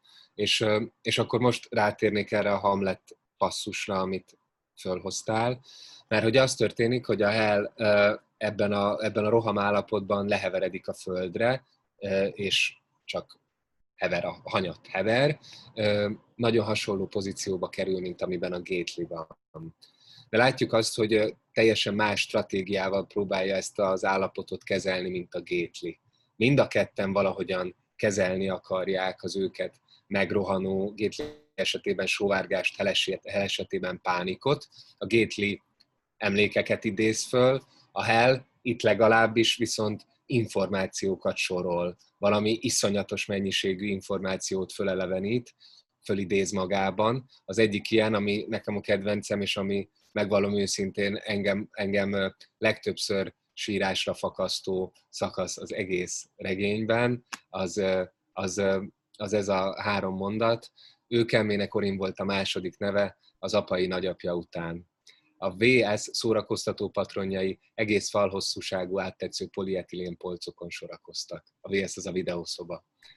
Az egyes patronok tokja vagy átlátszó, vagy fényes, fekete plastik. Teljes nevem Harold James Inkambenza, magasságom zokniban 183,6 cm. Engem teljesen kikészít ez a mondat, amit most nem fogok aminek az okát most nem fogom hosszasan értelmezni, hanem inkább arra hívnám fel a figyelmet, hogy itt van 4 információ, amelyek teljesen függetlenek egymástól, mindegyik tényleg ilyen adatoló, daráló rögzítése valaminek. Ugye rengeteg benne a szám, a pontos megnevezése bizonyos tárgyaknak. Ez az a stratégia, amit a Hell apjánál, a James Inkandenzánál is láttunk, amikor a matracos fejezetben ő narrált. De itt az érdekes, hogy ez a teljes nevem Harold James Inkambenza, magasságom zokniban 183,6 cm, hogy ahogyan így ennyire tárgyilagosan meg kell önmagát neveznie, és ez az egyik információ, amiben kapaszkodik, hogy magáról ad egy ilyen személyi igazolvány szintű leírást. Hogy mondjam, ezt értelmezhetjük a skizofrénia felől is, értelmezhetjük a teljes kétségbeesésnek az állapotaként is, értelmezhetjük a kétségbeesett kapaszkodásként a saját azonosságához is, de még egyre hívnám fel a figyelmet, hogy a 300. oldal környékén, amikor a Joel öngyilkosságra készült, ott olvashattuk a következő mondatokat. Akcentusom már nincs, csak stressz hatás alatt, 170 centi vagyok, 48 kiló, teret töltök ki, és van tömegem, belélegzek, kilélegzek. Joelben ma tudatosult először, mekkora akaraterő kell, hogy az ember csak lélegezzen. Orránál és elkeregedett szájánál behomorodik, aztán kissé kitüremkedik a fátyol, mint a függöny egy nyitva felejtett ablakon. És ehhez venném hozzá, és most térnék rá, azt hiszem, hogy nem igényel kommentárt, hogy miért kapcsolódik ez a két szövegrész egymáshoz. Visszaidézném a legelső fejezetből azt, amikor a Hell a felvételién azt súlykolja magában, hogy ő nem robot, neki érzelmei vannak, még hogyha nem is látják kívülről, ő egy érző emberi lény. Érdemes ezeket a szakaszokat majd, hogyha végére értünk, akkor újra kezdve a könyvet, akár csak azt az első fejezetet újraolvasni, hogy az ottani állapota a Hellnek az mennyire különbözik az itteni állapotától, ha egyáltalán. Most csak jelzem, hogy ott is van egy ilyen ehhez hasonló súlykolás, hogy ő nem robot, hanem ő érző emberi lény. Míg itt, ebben a szövegrészben a Hellnek pont az az egyik problémája, mint a robot. Csak táplálkozik és edz, és ismétli végtelen számban ugyanazokat a gyakorlatsorokat éveken keresztül. Ez a pánikjának az egyik kiváltója. De megyek tovább. Tehát a Joelé mellé micsoda iszonyatos, irdatlan nagy erőfeszítésbe, akaraterőbe telik, hogy az ember csak lélegezzen. Itt fejeztük be az előbbi idézetet, és emellé raknám azt, amit a Marci most fölhozott. Azt mondja el, elgondolni is kimerítő, megnyitkitartást és nem lankadó energiabefektetést igényel a valódi tisztánlátás és szakértelem. Újabban hajlamos vagyok valami nyomasztó csodafélességnek betudni, hogy emberek képesek komolyan foglalkozni egy témával vagy törekvéssel, és éveken át változatlan odaadással kitartani mellette, az egész életüket neki szentelni. Csodálatra méltónak, egyben valahogy szánalmasnak is tűnt. Kihagyok. Az addikció eredeti jelentésében benne volt az elköteleződés és az önfeladás, mind jogi, mind lelki értelemben. Az életedet valaminek szentelni, fejest ugrani belé. Kikutattam. Stiles megkérdezte, hiszek-e a szellemekben. Sosem értettem, hogy Hamletnak annyi bénító kétség közepette, miért nem jutott eszébe egyszer sem, hogy kétségbe vonja a szellem valódiságát. Egyszer sem kérdőjelezi meg, hogy tényleg csak színleli el az őrületet, mármint Hell. Stiles azt ígérte, mutat valami észbontót. Mi van, ha Hamlet csak színleli, hogy színlel? Tehát mi van, hogyha a Hamlet tényleg megőrült? Ugye a Hamletban az van, hogy a Hamlet eljátsza, hogy őrült, hogy így csalja ki a vallomását a Claudiusnak arról, hogy valóban megölte a Hamletnak az apját. Ez a Hamlet stratégiája, hogy őrültnek tetteti magát. A Hellben itt az merül föl, hogy mi van, hogyha a Hamlet csak színleli ezt a színlelést. Ez a színlelés színlelése téma is már milliószor fölmerült itt a mi közös beszélgetéseinkben. Ugye a gyásznak a kapcsán például beszéltünk róla, hogy lehet-e színlelni a színlelést, vagy sem. Ezt most nem is nyitnám meg, és szeretném visszaadni neked, Marci, a szót, hogy tudjál mindezekre valamiképpen reagálni, csak azt emelném ki ebből az egész Joel-es, Hell-es, mekkora energiabefektetést igényel pusztán csak lélegezni, vagy mekkora energiabefektetést igényel neki szentelni az életünket magunknak, vagy máshol azt olvashatjuk a regényben, hogy mekkora energiabefektetést igényel pusztán csak figyelni valamire, hogy ez egy olyan vezérmotívum, egy olyan téma, amihez valamiképp a legvégső revelációként jutnak el a szereplők, azt hiszem, a Joel is, a Hell is, a Gately esetében az, hogy ő nem képes odafigyelni az Atom From-ra, nem képes odafigyelni az angol nyelvre, hanem a kábítószerbe menekül, ami éppen ezt a figyelmet kapcsolja ki, és ami lehetővé teszi, hogy ne kelljen se önmagára, se a másik emberre, se egy kulturális alkotásra, se semmire figyelnie. Én megmerném kockáztatni azt, hogy ez a regénynek az egyik, hanem a legeslegfontosabb message-e, és ezt próbálja körüljárni, hogy mik azok az állapotok, amelyekben végre revelációként felismerik azt, hogy valóban nehéz figyelmet szentelni valaminek hosszú ideig, és megpróbál útmutatást nyújtani arra vonatkozólag, hogy mégis hogyan tudjunk szentelni ilyen figyelmet. Nagyon sok mindent. Apróságot akartam beleszúrni, mert nagyon imponáló újfent a az összefoglalásod. Igazából csak azt akartam föleleveníteni, hogy nagyon érdekesnek tartottam azt, hogy a Hell szerint a Hamletben nincsen kétség a szellem minden létrevel kapcsolatban, miközben hát a drámának az egyik alapkonfliktusa az, hogy a Hamlet sokáig egyébként nem tud hitelt adni a szellemnek, még kevésbé a szellem mondásának, tehát ez egy nagyon fontos katalizátor egy csomó eseménynek, az egérfogó jeleneten keresztül, stb., hogy így próbál igazságot vagy bizonyítékot szerezni arra vonatkozóan, hogy bízhat-e ebben a túlvilági figurában. És ez egy nagyon érdekes interpretáció, hogy a Hell, aki egyébként nyilvánvaló egy kimagaslóan intelligens, figyelmes figura, e fölött valahogy elsiklik, vagy ezt így interpretálja, vagy így érdekében interpretálni. Ez az egyik, a másik meg az, hogy hát nyilván ez egy azért nagyon izgalmas és nagyon erős szövegrész, mert ahogyan korábban paralel haladtak a élettörténetei Gatelynek és Hellnek, így gyakorlatilag ebben a most nyilván leegyszerűsítem, úgy mondom, hogy delíriumos állapotban mindketten kvázi egy hasonló tudatfolyamon mennek keresztül, tudatfolyam változáson mennek keresztül. És én, tehát amit ott behoztál a DMZ-vel kapcsolatban, én ezt ide kötöttem, tehát hogy valószínűleg a Pennywiss, amikor felfedező, hogy eltűnt a szuperdrog, amit már régóta bekészítettek annak érdekében, hogy majd amikor a megfelelő idő elérkezik, akkor ezt kipróbálják. Vagy az én olvasatom legalábbis azt, hogy ezt feltehetően a Hell már magáévá tette, és ugye ez egy érdekes helyzet, hogy a Gately az ágyon feküdve azért kerül egy ilyen tudatfolyamba bele, mert megpróbálja elkerülni azt, hogy véletlenül se kapjon Denerolt, mert az neki egy olyan szer volt, ami miatt, tehát amiről éppen leszokni próbálna, és már a tisztaság állapotában van jó ideje. Míg ezzel szemben a Hell most lép rá egy olyan útra, és most szedte, de mondom, ez az én olvasatom, lehet, hogy nem kényes, és nem biztos, hogy szövegrészre át tudom támasztani. A DMZ-nek a bevételével pont egy ellenkező stáció megy keresztül, tehát ő most megy ebbe befele, viszont mindketten egyébként egy olyan tudatfolyam, nem tudom én, zsibongáson mennek keresztül, ami meg egy nagyon sok szempontból analóg az egyik a másikkal. Szóval, hogy igazából picit önkényes, ahol most megálltunk az olvasásban, és hát nyilván, hogy mondjam, nehéz erről úgy beszélni, hogy feltétlenül a következő 10-néhány oldalakon keresztül itt még nagyon sok, tehát ezek feltétlenül még jobban egymásra fognak simulni, úgyhogy Balázs, lehet, hogy most az a hálátlan feladat fog rád kiszabásra kerülni általam, hogy gyorsan húzzuk össze ennek így a végét. Igen.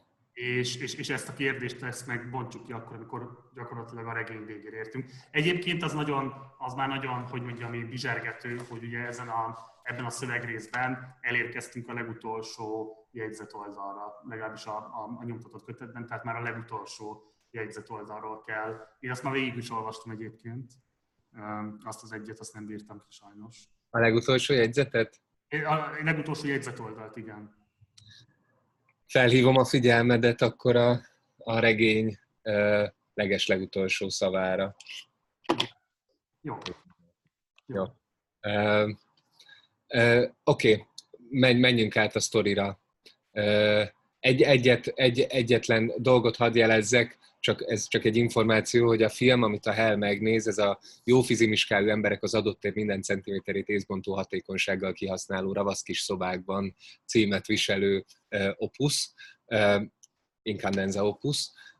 Ez egy nagyon direkt rájátszás egy Harold Bloom nevű amerikai irodalomkritikusnak az irodalom elméletére. Maga a szöveg is jelöli a lábjegyzetben ezt a bizonyos Harold Bloomot, ő egy létező, hát ma már talán nem él, de ő egy nagyon jelentős irodalom elmélész volt a Wallace-nak az idejében, és arról volt egyébként híres, hogy mindenkinél gyorsabban és többet olvas, és fejből tudja az egész nyugati irodalmi kánont. Hogyha egy rákeresnek, akkor egy ilyen egészen döbbenetes mennyiségű szövege. Hát, szóval, hogy minden interjúban erről beszéltetik, hogy egy ilyen gépként tudott magába szövegeket bevinni, és bármit, amit elolvasott, azt szinte szó szerint vissza tudta mondani, és fejből tudta a Shakespeare egész életművét. Tehát egy nagyon, nagyon különös fickó volt, azt hiszem már nem él. Na és neki az ő irodalmi hatásról, influence való nézetei, amik a zsidó kabalával keverednek nagyon-nagyon furcsa módon. Ezeket a nézeteit parodizálja ez a Jófizimiskáló emberek stb. Című incandenza film. Tehát ezek a fura szavak az öröklődésről, meg nem is tudom ezeket most így fölidézni, de ezek a kicsit misztikusan vagy kabalisztikusan csengő szavak, ez onnan a Harold Bloomnak az életművéből származnak. És egyébként, tehát hogy valamennyire arra is, azt is parodizálják, ahogyan minden élő regényírót, így mondjuk a Wallace-t is rendszeresen arról faggatják, hogy kik voltak az ő hatásai, kik voltak az ő fölmenői, kitől mit vett át, vagy kitől miben akart eltérni a saját írói tevékenységében, hogyan viszonyul Pynchonhöz, hogyan viszonyul Shakespearehez. És nyilván egy olyan regényben, ami ennyire sokat foglalkozik az örökléssel, vagy öröklődéssel, a családi hagyománnyal, ott fölmerül ennek a kérdésnek az irodalmi megfelelője is, hogy amikor az íróember tollat ragad, akkor hogyan viszonyul ahhoz az irodalmi vagy kulturális hagyományhoz, amibe bekészül lépni. Pont. Erről csak ennyit szerettem volna, mert szóval, hogy ez ne tűnjön egy ilyen marhaságnak, de az amerikai olvasó számára ez valószínűleg könnyebben dekódolható. Megnézném azt a magyar regényt, amelyik egy magyar esztétát, mondjuk Radnóti Sándort vagy Kulcsár Szabó Ernőt így parodizálja. Ez egy felhívás a magyar regényíróknak, hogy gondolkodjanak nagyban. Oké, szóval beszéljük át a Gatelynek a történetét, ugye? Igen. Megpróbálkoznál vele te, és esetleg én... Nem. Jó, oké. Jó, akkor én lényegre törő leszek, hogy az van, hogy a Gately és a Fackelmann ennél a Sorkinnál dolgoznak, mint verőlegények, és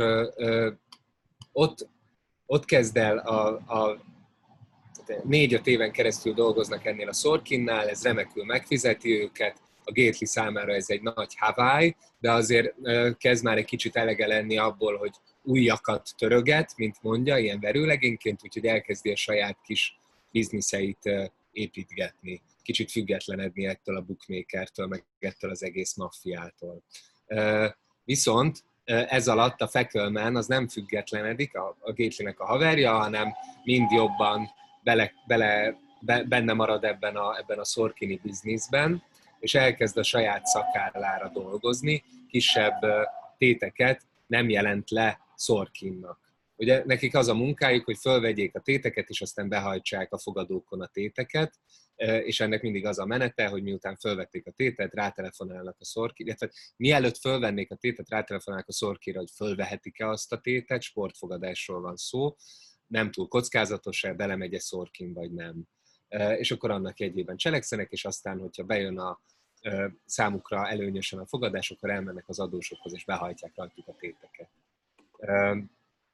És a Fackelmann elkezdi azt játszani, hogy bizonyos téteket nem jelent le, hanem felvesz ilyen irdatlan nagy fogadásokat arra, hogy X csapat fog győzni, és saját magának intézi, és a nyereségeket elteszi a saját zsebébe. Ez egy életveszélyes játék, mert amint egyszer nem jön be, tehát egyszer az történik, hogy fogadott az illető adós arra, hogy a Fradi megveri a Barcelonát, tehát valami olyanra, ami nem túl valószínű, a magyar válogatott legyőzi a német válogatottat, erre fogad az adós óriási összegben, a Fackelmann azt mondja, hogy hát persze, hát én ezen csak nyerhetek, de aztán a magyar válogatott történetesen tényleg legyőzi a németeket, vagy a Fradi a Barcelonát, akkor a Fackelmann nagyon szar helyzetben van, mert óriási pénzt kell fizetnie ennek az illetőnek, vagy lenne. Egyfelől, másfelől pedig nagyon ciki, hogyha kiderül a Sorkin számára, hogy a Fackelmann a Sorkin nevében vesz föl téteket, és nem jelenti le. Tehát ez a helyzet, de a Fackelmannnek az óriási svindlie, ami itt ehhez a borzalmas végkifejlethez fog vezetni, az nem egy ilyen helyzetből származik, hanem egy ennél sokkal zavarosabb, megcsült, csavartabb szituációból. Ugyanis a Fackelmann tulajdonképpen tudtán kívül fogja átverni iszonyatosan a Sorkint. Az, hogy így átveri, az nyilvánvalóan kapcsolódik ahhoz, hogy már évek óta megrövidíti a Sorkint, vagy átveri a Sorkint, de ez nem szándékosan idéződik elő. Elmondom, hogy mi Fackelmann svindlie. Az Fackelmann svindlie, hogy egy bizonyos 80's Bill nevű csávó, egy nagymenő, aki a Yale-re járt, szeretne egy kosárlabda mérkőzésre, egy NCAA, tehát egyetemi kosárlabdás mérkőzésre fogadni. A Yale játszik a Brownnal, ez két egyetem. 80's Bill mindig a Yale-re szokott fogadni, de most kivételesen a Brown egyetemre fogad. Óriási tétet rak föl. Olyan nagy tétet, hogy föl kell hívni a Sorkint, Fackelmann föl is hivatja Sorkint, azzal kapcsolatban, hogy fölveheti-e ezt a tétet. Nem akarja átverni a Sorkint. De nem maga Fackelmann hívja föl, hanem a Sorkinnak a titkárnője, mindegy miért, a Sorkinnak a titkárnője hívja föl Sorkint, hogy megkérdezi, hogy fölvehetik-e ezt a tétet, de a titkárnő félreérti Fackelmannt, azt hiszi, hogy 80's Bill a Yale-re akar fogadni, és nem a Brownra, mert 80's Bill mindig a Yale-re szokott fogadni. Nagyon nagy tékrekről van szó, Sorkin utána néz, és kideríti, hogy van rá lehetőség, hogy ilyen beépített emberekkel ők meghekkeljék, elcsalják tulajdonképpen a meccset, és elérjék azt, hogy a Yale vereséget szenvedjen. Mivel Sorkin ezt így tudja, ezért azt mondja, hogy az 80's Bill az nyugodtan fogadhat a Yale-re, mert úgyis az lesz a vége, hogy a Yale ki fog kapni, ők pedig jól járnak. Úgyhogy 80's Bill fogad a Brownra, a Fackelmann-nél, a Sorkin pedig beindítja az embereit, hogy a Yale kikapjon. Hogyha bejönne a Sorkinnak a terve, akkor az 80's Bill nyerne egy hatalmasat, és a Sorkin pedig tudtán kívül. És szóval, hogy az úgy nem lenne jó, de nem jön be a Sorkin terve, minden nagyszerűen halad, és a Yale vereségre áll, ám ekkor teljesen váratlanul egy ilyen feminista csapat megzavarja a mérkőzést, a mérkőzés megfordul, és a Yale végül szárazra törli a Brownnal a padlót. És akkor itt jön a valódi kalamajka, mert ezzel, hogy a Yale győz, mind a Sorkin, mind az 80's Bill azt hiszi, hogy ő veszített. Tehát egy ilyen helyzetet akart előállítani a szöveg, és most, hogyha ez az egész, amit én itt elmondtam, nem is volt követhető, tök mindegy, ez a lényeg, ezt kell megértenünk, hogy azért működik a Fackelmann-nek a svindlie, mert mind a Sorkin az egyik, akinél megtették a téteket, mind az 80's Bill, aki fogadott, azt hiszi, hogy ő veszített. Viszont a kettő között a Fackelmann közvetít, úgyhogy mind a ketten, 80's Bill is és Sorkin is odaadja azt az óriási mennyiségű pénzt, amivel azt hiszik, hogy tartoznak a másiknak. Fackelmannhez kerül mind a két résztvevőnek a baromi sok pénze. És a Fackelmannnek lenne lehetősége arra, hogy a Sorkinnal közölje, hogy nem, az 80's Bill, rosszul tudott Sorkin, az 80's Bill az nem a Yale-re fogadott, hanem a Brownra, úgyhogy azzal, hogy a Yale győzött, az 80's Bill bukta a fogadást, és te nyertél, de a Fackelmann megtartja magának az információt, és elrakja mind az 80's Billnek, mind a Sorkinnak a pénzét, és aztán befekteti egy iszonyatos mennyiségű dilauditba, amit régi ismerősünknél, Dr. Vónál szerez be. Viszont aztán rájön, hogy nagyon elbaszta a dolgot, ugyanis egész biztosan vissza fog jutni Sorkinhoz az információ arról, hogy 80's Bill veszített, és Sorkin nyert. Tehát, hogyha a Sorkin megtudja, hogy ez talán már érthető. És azért fog visszajutni a Sorkinhoz egész biztosan az információ, mert egyfelől maga 60's Bob Sorkinnak az orvosa, az 80's Billnek az apja, szóval vagy rajta keresztül fog a Sorkinhoz vélhetően visszajutni az információ, vagy pedig másik régi ismerősünkön, Bobby Sean keresztül, aki most itt újra előkerül, nem tudom, hogy emlékeznek-e rá, Bobby C vagy C volt az a figura, aki szegény Tony és szerény személyem legelső nagy veszőfutásában életét vesztette, túladagolta magát a Dr. Vótól kapott megmérgezett heroinnal, körülbelül a 200-300. Oldalnak a környékén. borzalmas körülmények között szenvedett ki ez a Bobby C, és most 600 oldallal később visszatér, illetve hát itt most értelemszerűen néhány fél évvel talán azelőtt vagyunk, ahol, vagy egy évvel azelőtt vagyunk, mint ahol abban a fejezetben láttuk ezt a Bobby C-t. Balázs, segítsek egy kicsit, mert próbálom ezt visszakeresni, ez hol volt? Igen, ez az a legelején volt az a fejezet, ami nagyon durván slangben volt írva.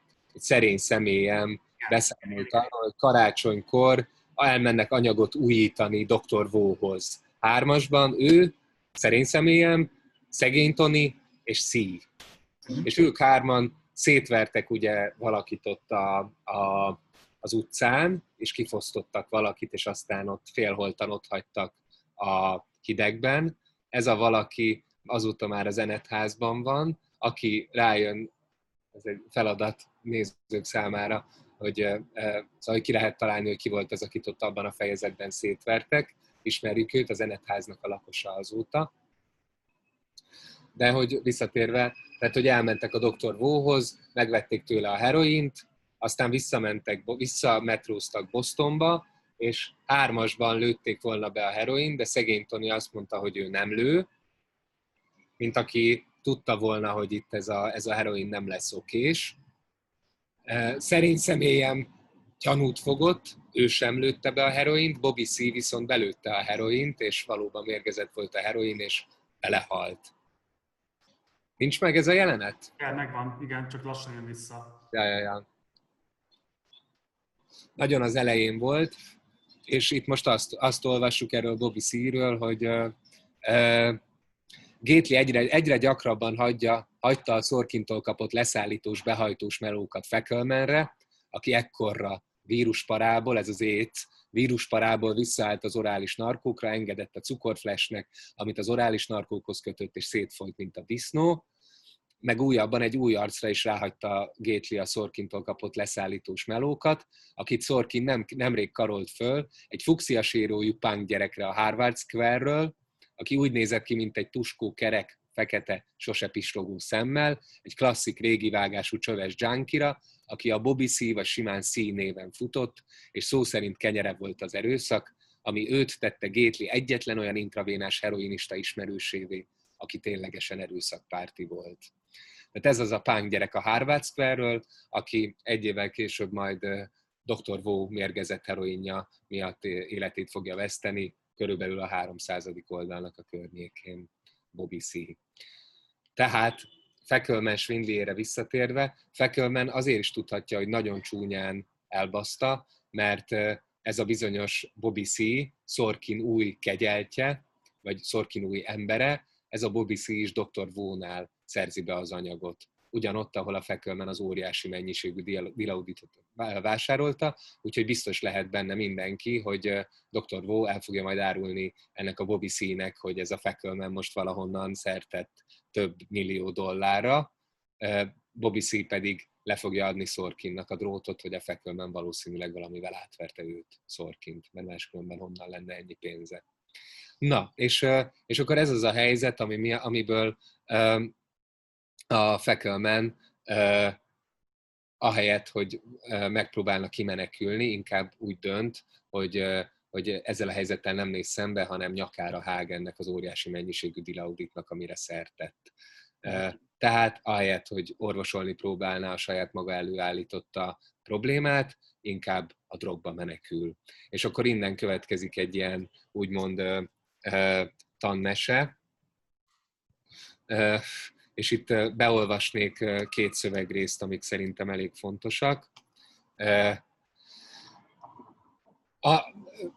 Zárójel, hogy most kihagytam ezt a Pamela Hoffman Jeepes történetet, szerintem ezt mindenki rekonstruálni tudja. Ő Gatelynek, ez egy nagyon-nagyon szép történet szerintem, ahogyan Gately ezzel a nővel, szintén alkoholista nővel bánik, akivel a Gately azért van együtt, mert ő az egyetlen, aki nem erőszakolja meg ezt a nőt, aki állandóan vagy be van rúgva, vagy másnapos, és teljesen maga tehetetlen, és aki tényleg még magától át se tud menni a A-ból B-be, mindig mindenhonnan viteti magát, és azokat a fiúkat szereti, akik nem élnek vissza az ő kiszolgáltatottságával, valószínűleg Gately az egyetlen ilyen fiú, viszont pont emiatt soha nem is szeretkeznek egymással, mert mindig visszaélés lenne a helyzettel egy ilyen szeretkezés, mert a Pamela Hoffman Jeep-folyton vagy részeg, vagy maga tehetetlenül másnapos. Na ez a Pamela az, aki ezt az egész 80s Bill-es történetet a Gatelynek elmeséli, és akkor ennek a történetnek, miután a Gately kérdezi a Pamelát a jelen időben, hogy miért van két hete a Fackelmann, miért van állandóan beállva, és miért csak fekszik a szobának egy sarkában. És akkor a Pamela Hoffman Jeep elmeséli, hogy azért, mert tudja, hogy nagyon rosszat csinált, viszont ezzel nem képes szembenézni, hanem inkább azt választotta, hogy most elfogyasztja az összes dilaudidot az elkövetkező napokban. Oké. És akkor a Pamela beszámolójának a végén ezt olvassuk. És Gately, elnézve az immár szendergő PH-jét, Pamela Hoffman Jeepet, nem csak könnyen el tudta képzelni, de tökéletesen azonosulni is tudott azzal, hogy Fackelmann, miután Kite közölte vele, hogy hullaszagú, mert a Sorkin nagyon hamar törölni fogja a térképét, vagy megmagyarázta miért, hogy Fackelmann ahelyett, hogy felmarkolta volna a zsáknyi blúzt, a dilaudidot, ragasztott volna egy kecskeszakállat, és haladéktalanul elhúzott volna valami olyan éghajlatra, ahol kurvára hírből sem ismerik a nagybosztoni North Shore-t, hogy Faxter ehelyett azt tette, amit ennyiszer birtokában, ennyi végzetes hírrel és ráváró borzalommal szembesülve minden drogfüggő tett volna. Nyilván villámgyorsan hazahúzta a csíkot a luxusfosztott lakásukba, lezuttyant a meghitt, biztonságot sugárzó családi tűzhelyük mellé, izította a szternófőzőt és főzött, elszorított szúrt, a melléhez szegezte az állát, és ott is tartotta a döbbenetes mennyiségű dilaudiddal, igyekezve elnyomni magában a tényt, hogyha nem lép sürgősen valami kardinálisan jóvátételi akcióba, törölve lesz a térképe. Mert, értette meg Gately már akkor, a tipikus drogfüggők alapjáraton így kezelik a problémáikat. Kapásból nyúlnak is a jó öreg szer után, és elnyomják vele a problémát. És akkor ezután következik az igazán durva rész szerintem, és ez lenne a másik, amit még itt felolvasnék, és lassan a végére érünk. De hogy arról beszéltem, hogy a Gately el akar jutni a tagadásának a mélypontjáig, ugye a bűntudata valódi forrásáig. És már nyilván nagyon közelítünk ehhez a ponthoz, hiszen már csak 50 oldal van hátra az egész regényből, de az egyik mélypontot, mint hogyha itt érné el, itt tenni azt a belátást, hogy hol volt az, amikor véglegesen elbaszott valamit. Ahelyett, hogy most ezt elkezdeném parafrazeálni, inkább beolvasom a fontos szakaszt. Tehát Gately végighallgatta Pamelának a meséjét, vagy elbeszélését arról, hogy a Fackelmann miért van olyan állapotban, amilyenben, kint a nappaliban. Gately ezt végighallgatta a hálószobában, és aztán a következő történik. Gatelyt bántotta, hogy ennyire empatizál Fackelmann döntésével, hogy inkább lapít és tagad, de most, visszatekintve, az bántja legjobban, hogy pár percesre feküdt a bekómált csaj Pamela mellett ezen bánkódva, amikor már jött is a jól ismert sóvárgás, ami minden ilyen bánatot csírájában elfolyt, és hogy milyen gépiesen bontakozott ki az ágynemű gubóból, és kelt föl, hogy hódoljon a sóvárgásának.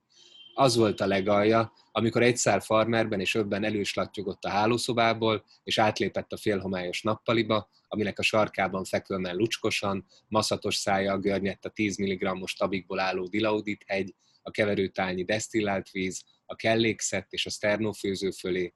Az volt a legalja, hogy Gately azzal az ürügyjel slattyogott ki gépiesen Fackelmannhez. Az ürügy, igen, az volt a legalja, hogy csak ránéz a szegény jó Fackelmannre, esetleg megpróbálja rávenni, hogy csináljon valamit, vesse magát Sorkin lába elé, vagy párologjon el erről az éghajlatról, ahelyett, hogy állával a melkasán, üresben kattogva lapít a sarokban, és növeszti az alsó ajkáról csüngő csokis nyál sztalaktikját. Mert Gately pontosan tudta, hogyha felkel PHI mellől, és átslattyog a lefosztott nappaliba, Fackelmannnek első dolga lesz előkotorni a Gore-Tex kellékszettjéből egy zsírú, gyári csomagolás, tűt, és odainteni Gatelyt, az útjányon csak lemellé, és kössön békét az univerzummal. És aztán látjuk, hogy valóban így is történik. Tehát, hogy a legalja az az, hogy Gately tudja, hogy a Fackelmann milyen iszonyú nagy bajban van, és tudja azt is, hogy miért választotta Fackelmann azt, hogy ezt a bajt nem kezeli, hanem elfolytja, és tudja azt is, hogy tanácsolnia kéne Fackelmannek valamit, meneküljön, vesse magát Sorkin lába elé, és próbálja jóvá tenni, amit elkövetett. Ehelyett inkább kimegy Fackelman mellé, és azt választja, hogy ezt az irdatlan mennyiségű kábítószert, ezt ő is elkezdi saját magába bevinni.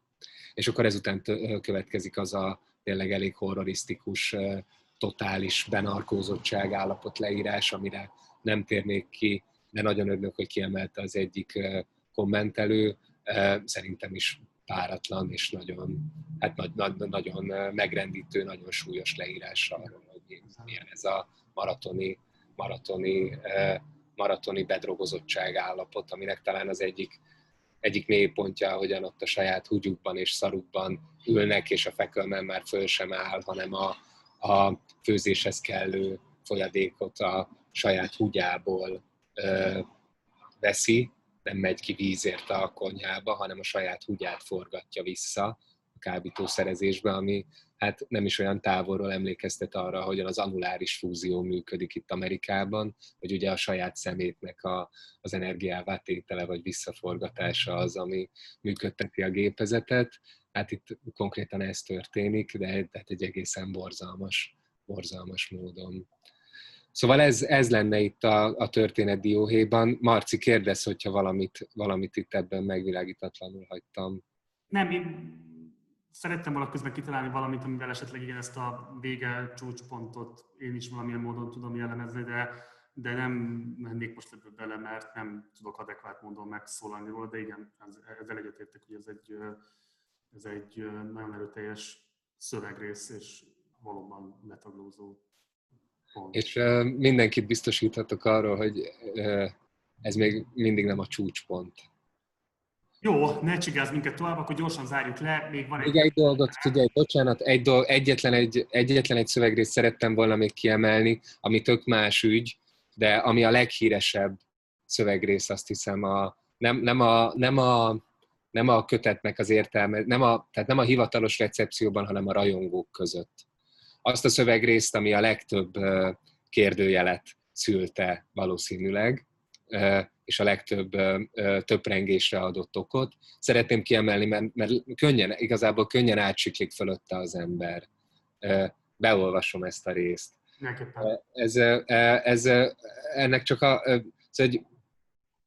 Ez nem ez a Fackelman-es sztori, ez az a szál, amikor Gate Lee miközben fölidézi magában, hogy mi is történt itt 5-8 évvel korábban. Ez egy olyan ponton van, amikor Gate Lee egy kicsit az álomnak, vagy ennek az álom ébrenlét félálom állapotnak egy másik stációjába kerül át. Ott a következő álmot látja. Álmában kint vannak egy nagyon szomorú kisráccal valami temetőben, és valami halott csávó fejét akarják kiásni, ami baromi fontos, kb. Kontinentális szükségállapot szinten, és Gate Lee a legjobb ásó, de iszonyatosan éhes, konkrétan ellenállhatatlanul erős az éhség, és két kézzel tömi magába a gazdaságos, gigakiszerelésű kommercnassokat, így aztán ásni se bír rendesen, közben egyre későbbre jár, és a szomorú srác próbál rákiabálni, hogy a fontos cuccot a csávó fejében temették el, és hogy csak úgy akadályozhatják meg a kontinentális válságot, ha kiássa a csávó fejét, még mielőtt túl késő lesz, de a srácnak csak a szája mozog, nem jön ki rajta semmi, és akkor megjelenik Joel Van Dee szárnyakon, fehér nemű nélkül, és azt kérdezgeti, ismerte-e a halott csávót, akié a fej, és Gate Lee elkezdi mondani, hogy jaja, ismerte, mélyen belül viszont páni félelem fogja el, mert fogalma sincs, kiről van szó, a szomorú srác meg ez alatt a hajánál fogva fölemel valami szörnyűséget, és olyan az arca, mint amikor valaki pánikolva azt üvölti késő. Ez a szövegrész, be tudjuk azonosítani, és nagyon sokan megteszik ezt a nagyon szomorú kisrácot a hellel, be tudjuk azonosítani azt a csávót, akinek a fejében eltemettek valami nagyon fontosat az inkandenzával, több okból is be tudjuk az inkandenzával azonosítani, az egyik az az, hogy ő az, akit a Gate Lee ismer, mert találkozott vele fantom mi voltában, de valójában fogalma sincs, hogy ki az. Ezért fogja el itt páni félelem, tudja is, hogy ki az, meg nem is. Illetve tudjuk azt, hogy az inkandenza fejében temették el azt a bizonyos patront, amit most itt ki kell ásni, mert kontinentális vészhelyzet van. Ezt legkésőbb onnan tudjuk, hogy a Joel itt a következő részben, ebben a kihallgatásban, amit a Steeply csinál vele, elárulja. Korábban is vannak már rá utalások, de talán ez a legmegbízhatóbb forrás, hogy a Joel úgy tudja, hogy az Inkandenzánál van ez eltemetve, ez a cucc.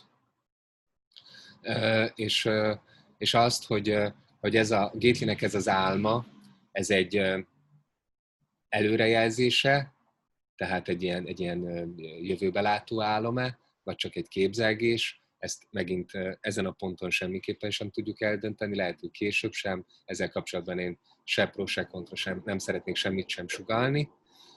Csak még egyetlen dolgot emelnék ki, hogy a múltkor említettem, hogy a Mrs. Verynek a nevét nekünk meg kellett Waitről változtatnunk Veryre, hogy kijöjjön abban a Gately álomban az a záró csattanó, hogy ugye azt mondja a Joel Mrs. Very képében a Gatelynek, hogy várj.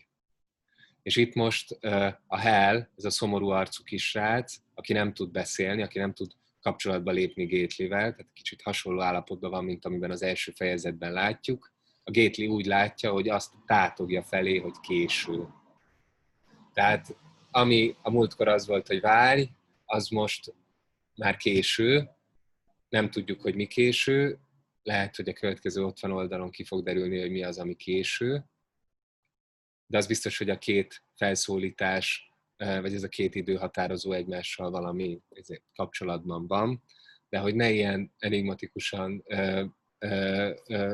fejezzem be ezt a részt, annyit kiemelni, hogy nyilvánvalóan egyértelmű, de azért legyen leszögezve, hogy itt egy valami lehet késő, az derülhet ki, hogy ebben a fejben, amit kiástak, ami az Inkandenzának a szétrobbant feje, és amelyben elvileg el lett temetve valahogyan maga a szórakoztatás, a mesterpatron, tehát, hogy ez a fej már nem tartalmazza ezt a mesterpatront, valaki megelőzte őket.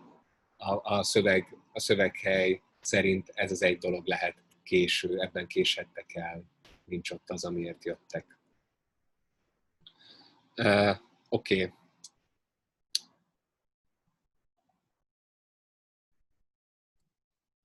Ennyi lenne.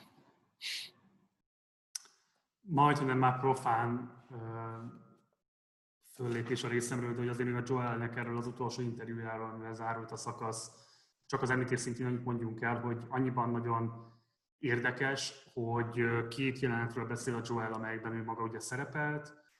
Vannak olyan jelenetei, amiket nem ismer az a filmnek, viszont azt elmondja, hogy elvileg a Incandenza papa végrendelete értelmében ezeket a kópiákat, a mesterkópiákat el kellett temetniük Incandenza papával együtt, amely temetkezési színhely az ugye a zónán belül található, ami meglehetősen groteszk.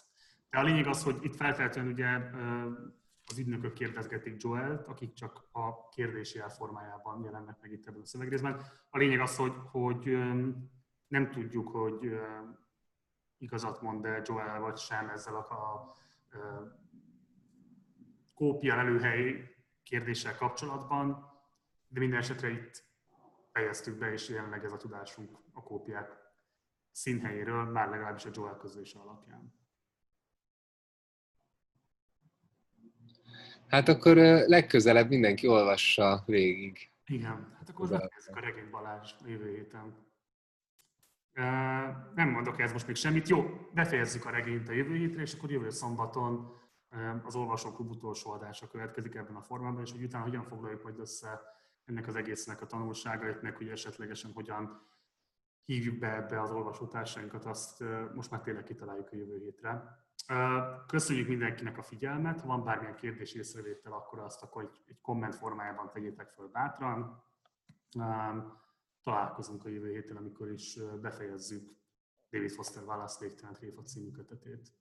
Sziasztok, köszönjük még egyszer a figyelmet, és mindenkinek jó olvasást a hét hátra, vagy hát pontosan a jövő hétre. Ciao.